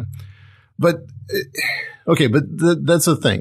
You know, yeah, a lot of people were racist, hmm but for Lovecraft, the racism really does become a part of the stories. It's not like well, it's not okay. It's not like you got some sprinkles on your cupcake. You Right. know, it's not like it's not like there's some dabs of racism that are dropped on top of Lovecraft Mhm. stories. It's part of the thing. Like if you read the Call of Cthulhu, for example, it's about this global conspiracy. There, Mhm. there's there are people who worship Cthulhu, the Cthulhu cult, and those people are all over the planet. But conspicuously, those people are all of non-Anglo-Saxon descent, Mhm. non-Europeans. hmm So there are Eskimos who are working for the Cthulhu cult, and there are uh, sailors from India who are working for the Cthulhu cult, and there's basically if there there are Hawaiians who are Mhm. working for the. Everybody is part of the Cthulhu cult except for the Europeans, and Lovecraft even goes to so far as to say everybody was part of the Cthulhu cult except for the European witch cult. Like he actually makes a point of going, well, except for the European witch cult, which is Europeans, so Right. they're not into Cthulhu and it, it, it becomes this there an us versus them story. hmm Uh, you know, there's the good guys are a Norwegian sailor, uh, uh, an American professor of linguistics. Um, there's a, um, a f- guy of French uh, heritage, a New Orleans police Mhm. officer. hmm You know, it's like all the all the European types are the good guys, and all the non-European types are out trying to kill those Yeah, guys. yeah, yeah. yeah. So, I mean, as an editor of a magazine, why are you not suggesting, eh, let's just uh, strike this word swarthy? Well, because it's totally not a thing. I mean, it's also remember this is the era that brings us uh, Fu Manchu Mhm. as the great villain. Mhm. So there's there is uh, just not that much thought put into it. I mean, or It's are you talking about general acceptance? Yeah, it's perfectly acceptable. Nobody looks at that and cringes. Well, I mean, okay, none of the white people looked at that and cringed, right? Um, but we do today. I guess what I'm suggesting though is is that I mean it really is deeply ingrained in Lovecraft's fiction, Mhm. uh, and that continues to echo uh, in some weird kind of ways. Like, um, take for example, uh, King Kong Mhm. in 1933 Mhm. and uh, Peter Jackson's King Kong in 2005. Now, you would think, right, that the 1933 version, being from 1933, would be all horribly racist. Mhm. And in its, its way, it is. I mean, there are all those people that live on Skull Island, Right. and they're all African and or some kind of African derivation, having left Africa and gone Right. to Skull Island somehow. Right. They're all black people, Mhm. right? And uh, they all seem sort of hopelessly ignorant, but they're also people. Mhm. Like in that movie, we sympathize with those characters. There's a cool scene where um, the, this baby gets dropped and, and Kong is stomping through the village, and you know he's just going to stomp on that baby. Mm-hmm. Yeah. And this mother jumps out from the crowd. She grabs her child and she pulls him to safety. And as an audience, we're supposed to be sympathizing with her and that baby. We're, Right. We want the baby to live, right? Uh, now, compare that to Peter Jackson's 2005 version of King Kong, which is, I think, pretty heavily influenced by Lovecraft at this point. Okay. Like nobody, you know, nobody was reading Lovecraft in reference to King Kong, but, Right. but Jackson brings in a lot of Lovecraft elements there. Mhm. And in that one, think about how the natives are portrayed in that one. Uh, they're kind of Kong cultists, like the like the original movie, but, Mhm. but they're also just crazy. I mean, they're just they're just around the bend, loopy, Right. insane. The first native you see is this little girl, and she's standing in the the like the middle of this village. They think it's deserted, but then suddenly this little girl appears, and uh, she does this thing with her hand, and she kind of bends her wrist, and there's this weird creaky popping sound. It's Mhm. like she's some kind of zombie Yeah. and all the natives they're totally subhuman. I Mhm. mean, their their eyes are rolling back in their Mhm. head, and they have this bizarre. It's not even a dance they do. They kind of have like sort of weird conniptions. Hmm. Um, those people are not sympathetic in the least. They're the most horrible thing in the movie Right. uh, because they they look so much like people, but they don't behave like people at all. And I think a lot of that has to do with the fact that there's this Lovecraft flavor to that movie, um, and that's just part of Lovecraft's business. So here's the problem, though, that I think people, I don't know how many people think this way, but oh, if you like Lovecraft, you must be a racist too. How do we separate? How do we separate the artist from the work? Or can we even do that with Lovecraft because the two are so integrated with one another? And does that make us, does that make us quote unquote wrong or bad because we enjoy reading these stories? Uh, maybe. I don't. I, okay, well, for one thing, I mean, Lovecraft was a cool guy, and I'm interested in him. Mhm. But, but yeah, it's really easy to separate the artist from the work because I don't need to know anything about Lovecraft to enjoy his works. Like you could throw, or any other artist. Like I don't, I don't need to read a biography of an artist to get Mm-hmm. a work, or at least to make some sense out of it for myself. Mm-hmm. I think if you are ignorant about the racial politics of Lovecraft's stories, uh, I think it would be entirely possible to internalize some of this and think, you know, if you begin to think, yeah, those Eskimos, Right, you know, right, ooh, the Eskimos. Yeah. I mean, that's that's a bizarre way to think. Um, but you know, yeah, I think a person needs to be a little aware that there's some nasty business going. It's not it's not cute, fluffy stuff. I mean, it's it's some really, really, really horrible stuff in there. Yeah. But I mean, I don't know. I mean, does that then take away from the enjoyment that one gets from? I mean, I find it hard now to read Lovecraft stuff, knowing now what I've looked at, how his racist background, you know, in, in some of his letters, how he refers to, um, uh, you know, the, the swarthy people in, in his letters where he's just basically dropping the N bomb.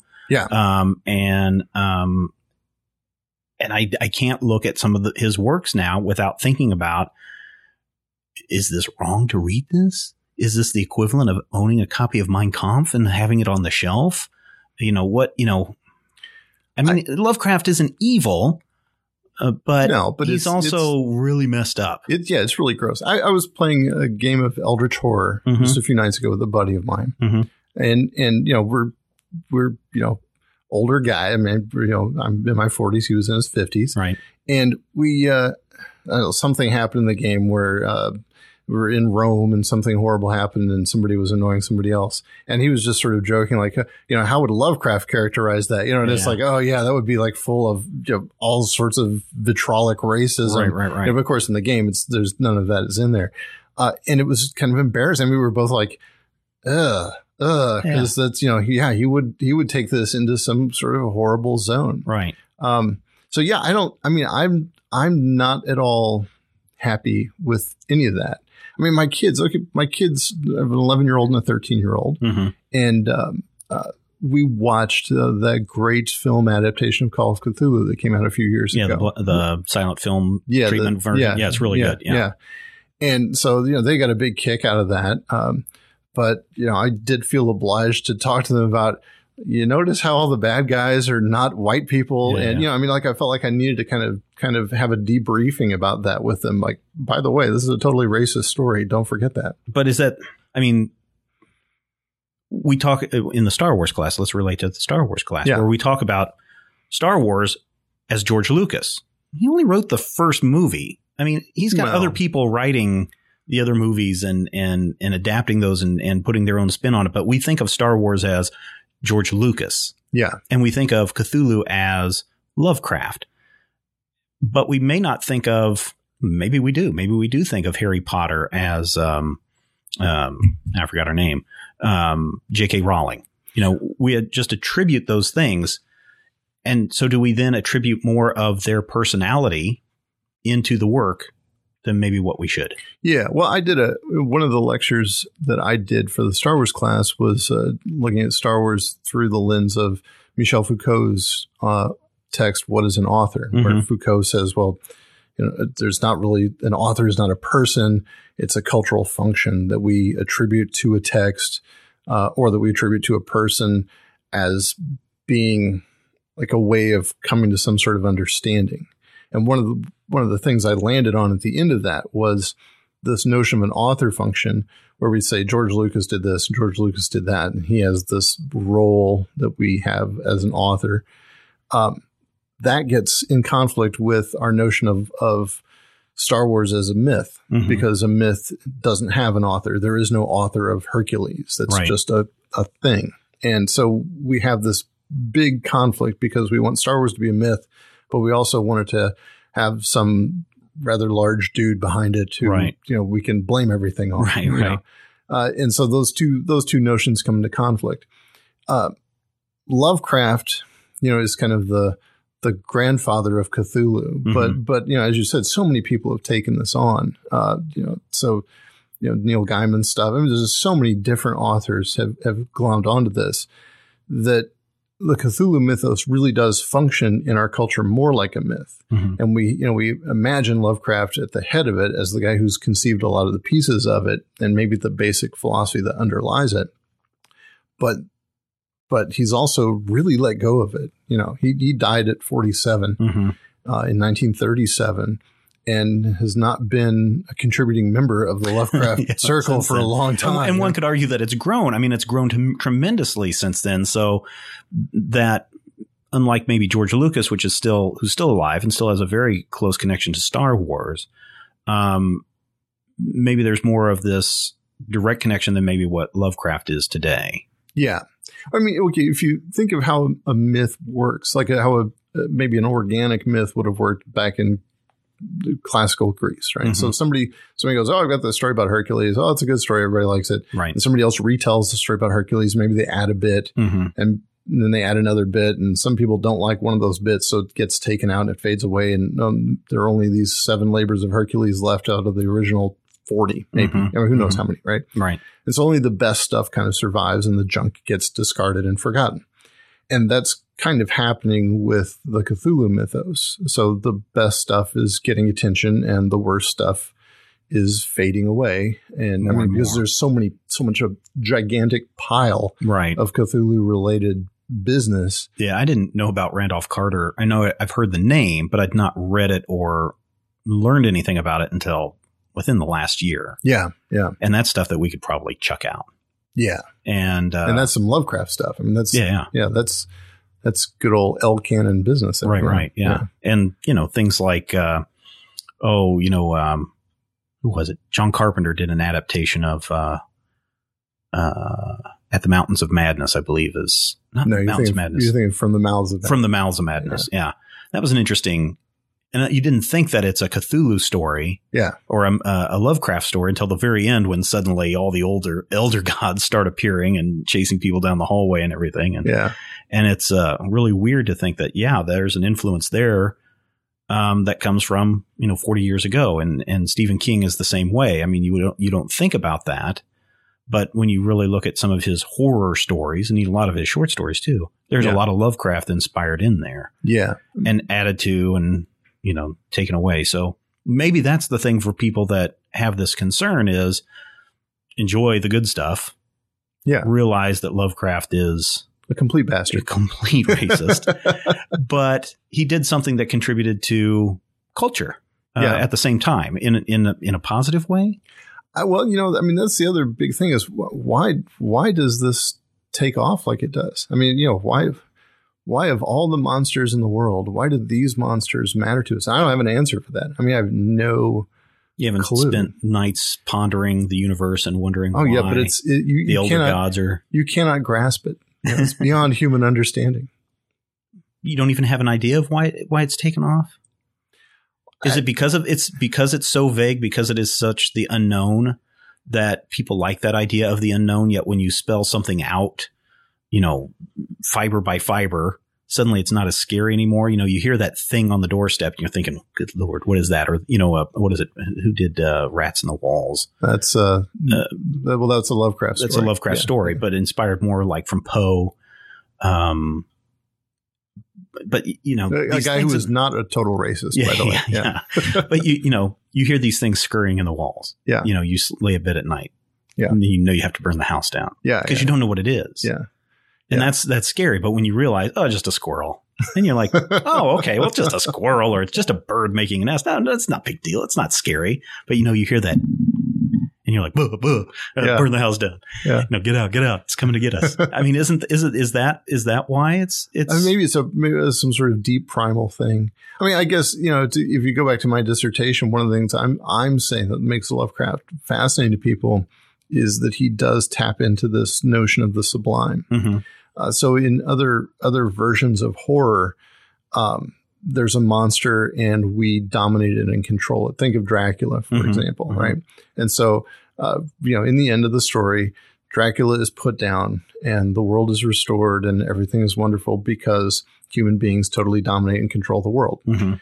Uh, in a Lovecraft story, it's exactly the opposite of that. That's never the resolution. Or think of think of the resolution of of War in the Worlds, where right. you know humans don't really do anything. The the Martians, you know, just Caught a cold, Yeah, a really bad cold. yeah. Uh, but but you know, human badassery wins the day, right? Mhm, mhm. Uh, and in Lovecraft, it just never ever plays that way ever.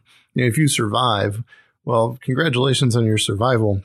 Now you're committed to an insane asylum for the rest of your natural life, Yeah. right? I mean, there's th- there's nothing nice there, but it's always always connected to this sense of the sublime, this thing that is so much greater than us, uh, and and and awesome in its in a very horrible uh, and disturbing way. And maybe Lovecraft has grabbed a hold of a notion there. You know, later versions of the Cthulhu mythos don't play that game so much, though. You know, Mhm. it's it's mostly about you know beating and stomping these things into submission. Right, some right. way. Yeah. So then you said in, in your dissertation that you're trying to tie Gibson into this as well and, and other authors. Yeah, Gibson, Arthur C. How, Clarke. how does Clarke and well, I can see Clarke because we don't ever understand what. we don't ever understand what the movie 2001 is about. Yes. Well, I mean, I don't know. We could go into a long discussion about the uh, the nano, uh, you know, the nano. What is it called? The self replicating technologies that get shot out into space and then they land on a place like the moon and they just Yeah. wait for society to come up to their level. And Yeah. I, I made this uh, comment that freaked a lot of people out, you know, years ago, how the monolith in 2001, every time people have contact with it, there's this huge jump in, in evolution because supposedly the monolith is there sharing all of this information Yeah. with people. And yet I can reach into my pocket and I can pull out this little black device that has the same shape and size as the monolith. And it's also delivering all this information to us at the same time. And it kind of freaks people out when I, when I make that. Sadly, I have not evolved.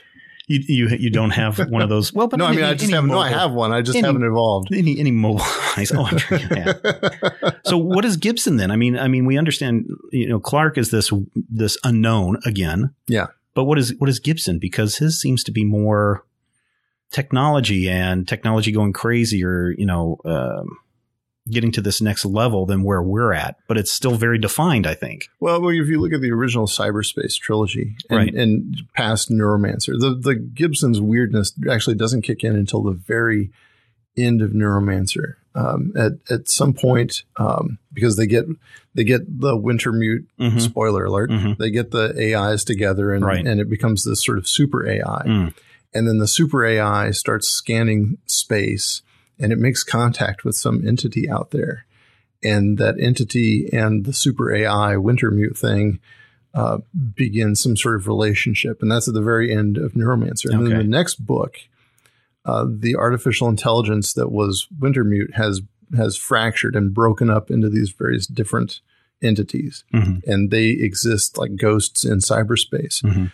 But that is specifically that that fracturing is specifically related to that computer entity encountering this strange, Mm. unknown, Okay. unknowable thing. And it couldn't handle outside. it either. And so Yeah, instead right. of And- passing yeah. out and rebooting, it just shattered. Yeah, and so then that becomes this whole, and so there's this whole other huge business in the last two books, all about the sublime. Um, and yeah, and so the, it's not part of Neuromancer really. I mean, it's just that very last little moment in Neuromancer, Mhm. but then it colors the last two books of the trilogy completely. I see. So, how was this received when you when you wrote this and tied these together? Were there a lot of dissenters? Oh, both people enjoyed it. So then, I mean, would you consider that this is generally accepted uh, notion of? No, no, I would consider this a dusty book on a shelf somewhere at the University of Oklahoma that no one reads. I mean, oh yeah, actually, somebody did actually write a really good article explaining why I was totally wrong. Really? Um, yeah, uh, but you know, I've, I've I applied a very specific uh, reading of Kant. Mm. There's sort of two schools for Kant, and Mhm. if you don't, if you go with the one school, it makes no sense whatsoever. If you go with the other school, oh yes, this makes perfect sense. I see. And so somebody wrote a really interesting sort of reply that was From the like, other yeah, from the other perspective. It's like, yes, of course you would think I was totally wrong because you're from the other school. So yeah, Well, I think then that I mean, understanding that it's this idea of the sublime, sublime that makes this mythos continue. And I don't know if if the cyberpunk is still still a thing or not. it's gone. yeah, is it gone completely? do you think? gone. Yeah, I don't know. Is anybody still doing that? Not that I know of. I mean, Yeah. unless you're talking about the what's that board game? It's like Dungeons and Dragons, but it's all set with cyberpunk gear and Shadowrun. Shadowrun. Oh, and Netrunner's really Yeah. possible, really popular right now. Yeah. So I guess it's kind of a thing. Still there, but maybe in the background. Yeah. Maybe it'll have a resurgence. Yeah.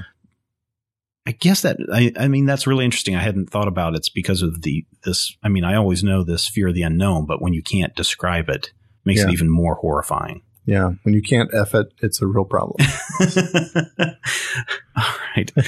Anything else that we we want to talk about? uh, Is there a big point that you wanted to make sure that we got across? And no. I just wanted to geek out a little bit about Lovecraft, and I knew that you Yeah, you this is my had thing, done man. this thing, yeah. Yeah. and uh, and we're gonna have to talk about Cthulhu some more. In fact, Yeah. I think maybe we want to we ought to try to get you on one of our other shows to where we can play Cthulhu. Would you have you not done that? I haven't. I've not played the. Um, I haven't played. I, I've played Elder Sign on the iPad, but that's kind of you playing Oh, multiple not- characters, yeah, which is fun, but it's terribly hard. yeah. But I understand the board game, game is also incredibly hard to. it's really abstract. I, I mean, Yeah. I, I've played it a few times, and I just don't. I don't get the feeling that I'm doing anything playing a really elaborate game of Yahtzee. Right, right, right. Yeah.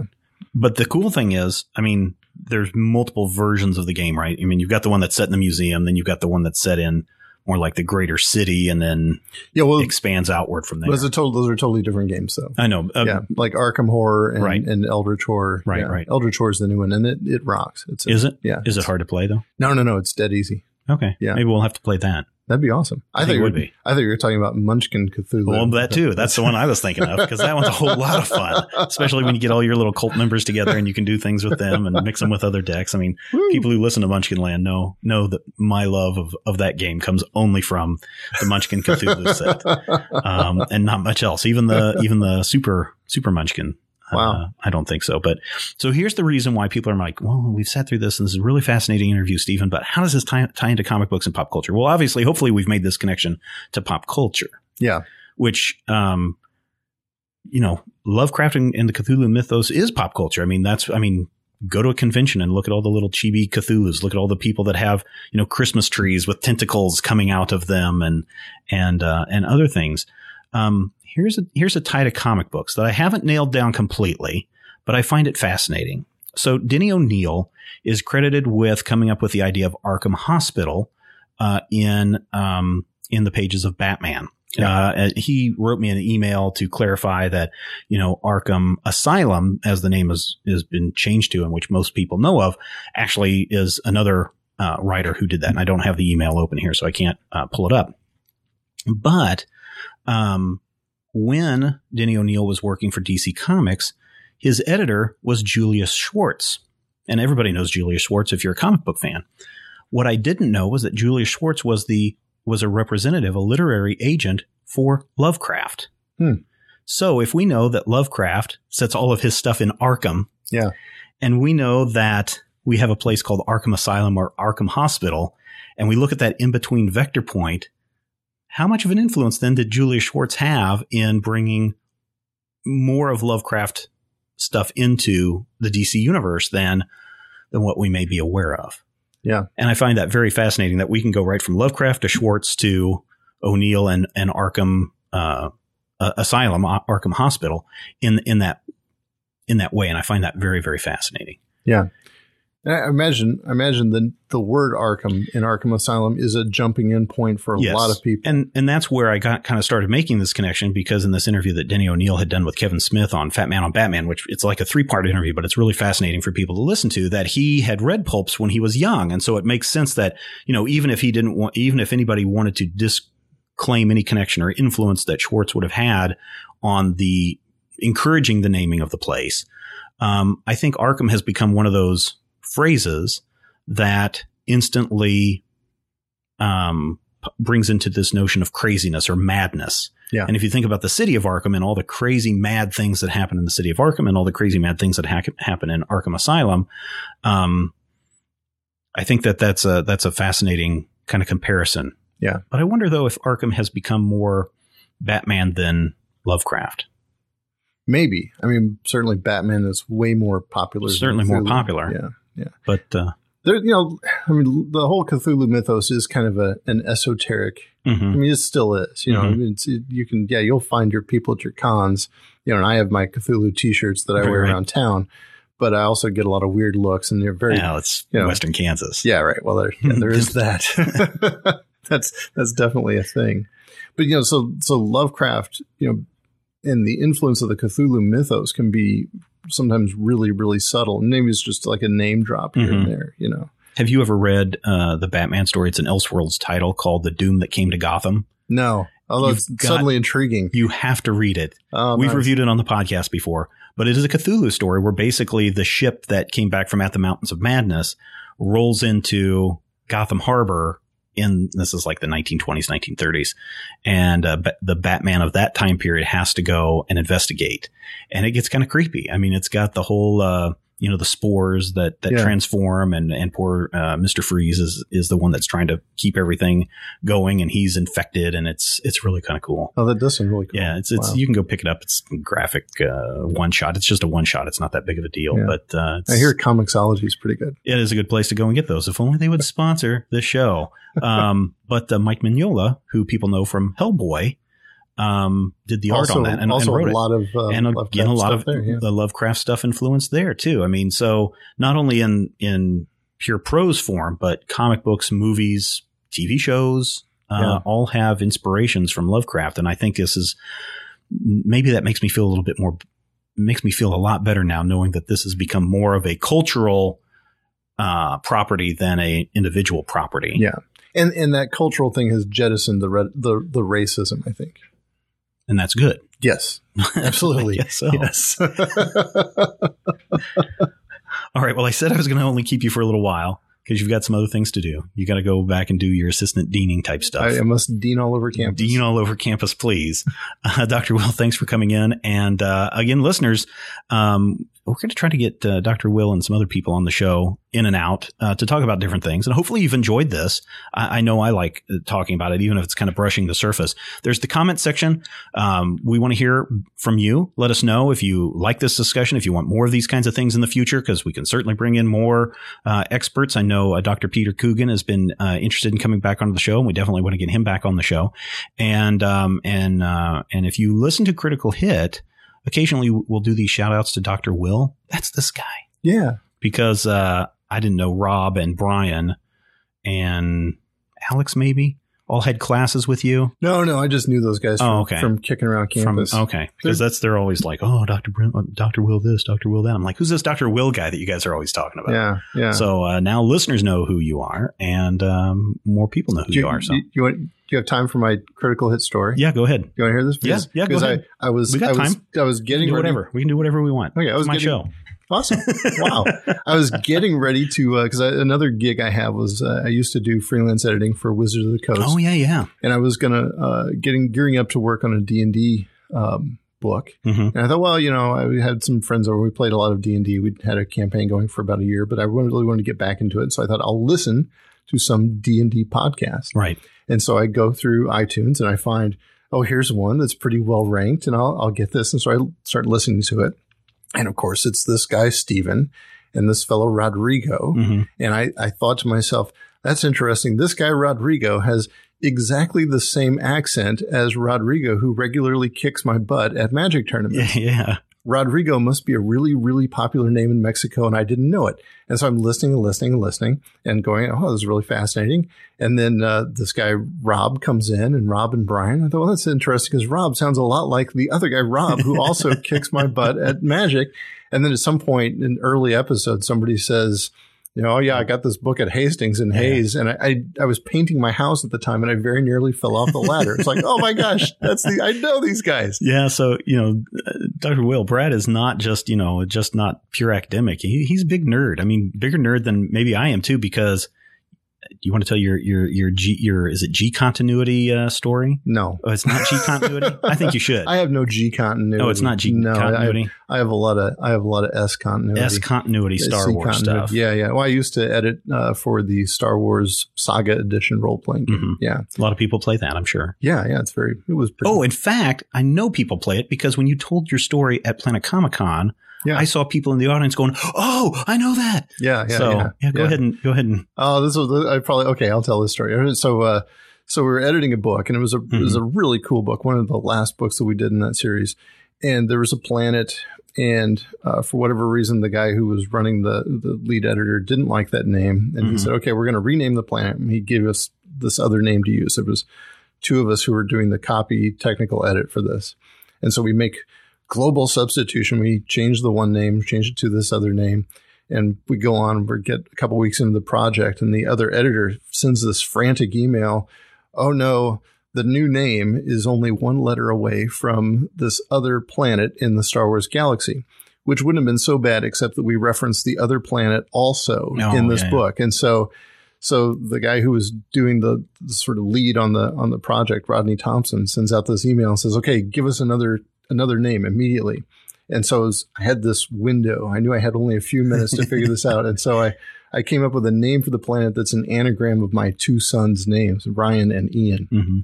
And so now the planet is named Nerion forever um, because there you go. and you didn't know if that was going to make it in or not. If Yeah, somebody would go, "Hey, wait a minute now, this, guy." Yeah, this was in like October when we did this book, and everything has to be vetted through through Leland Chee and all Right, the, right. the people at Lucasfilm.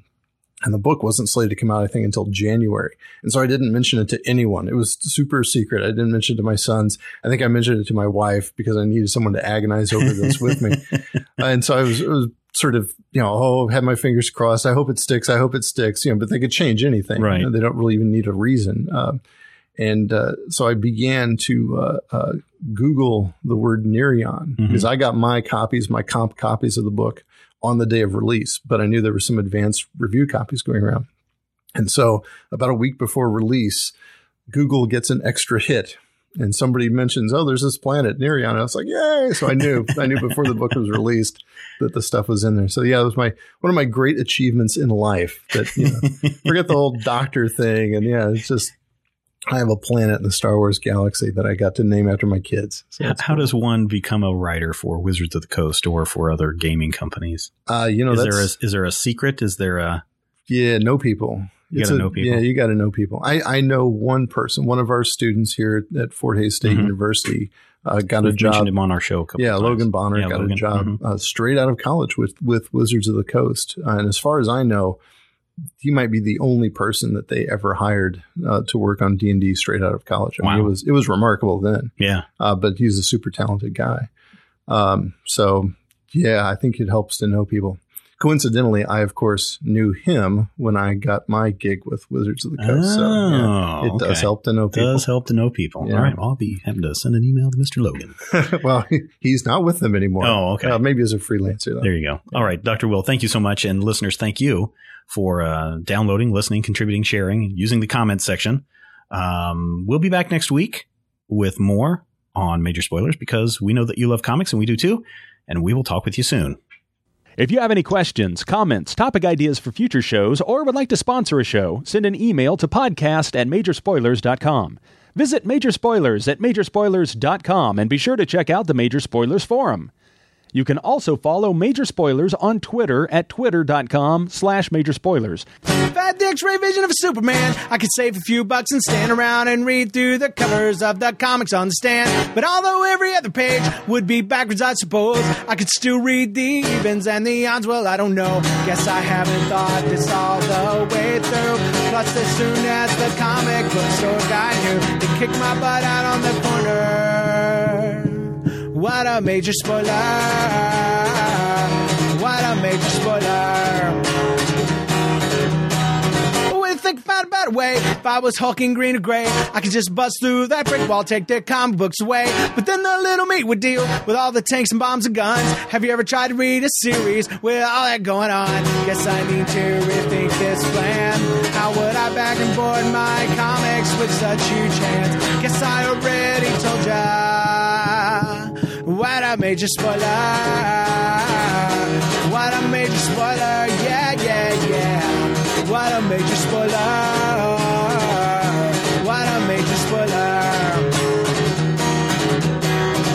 If I'm Raven rich like a man of iron, might not be surprised to find that I might actually have the heart cold to follow an entire storyline. Would I really even need to read upon all those escapades? I mean, who needs such distractions when your sister's such a babe? But the downside is such a beast. Being shot up in a Humvee in the Middle East with a king sign throwing soldier. What a major spoiler! What a major spoiler! Spoiler! Whoa, whoa, whoa, whoa! What a major spoiler! Major Spoilers is copyright 2014.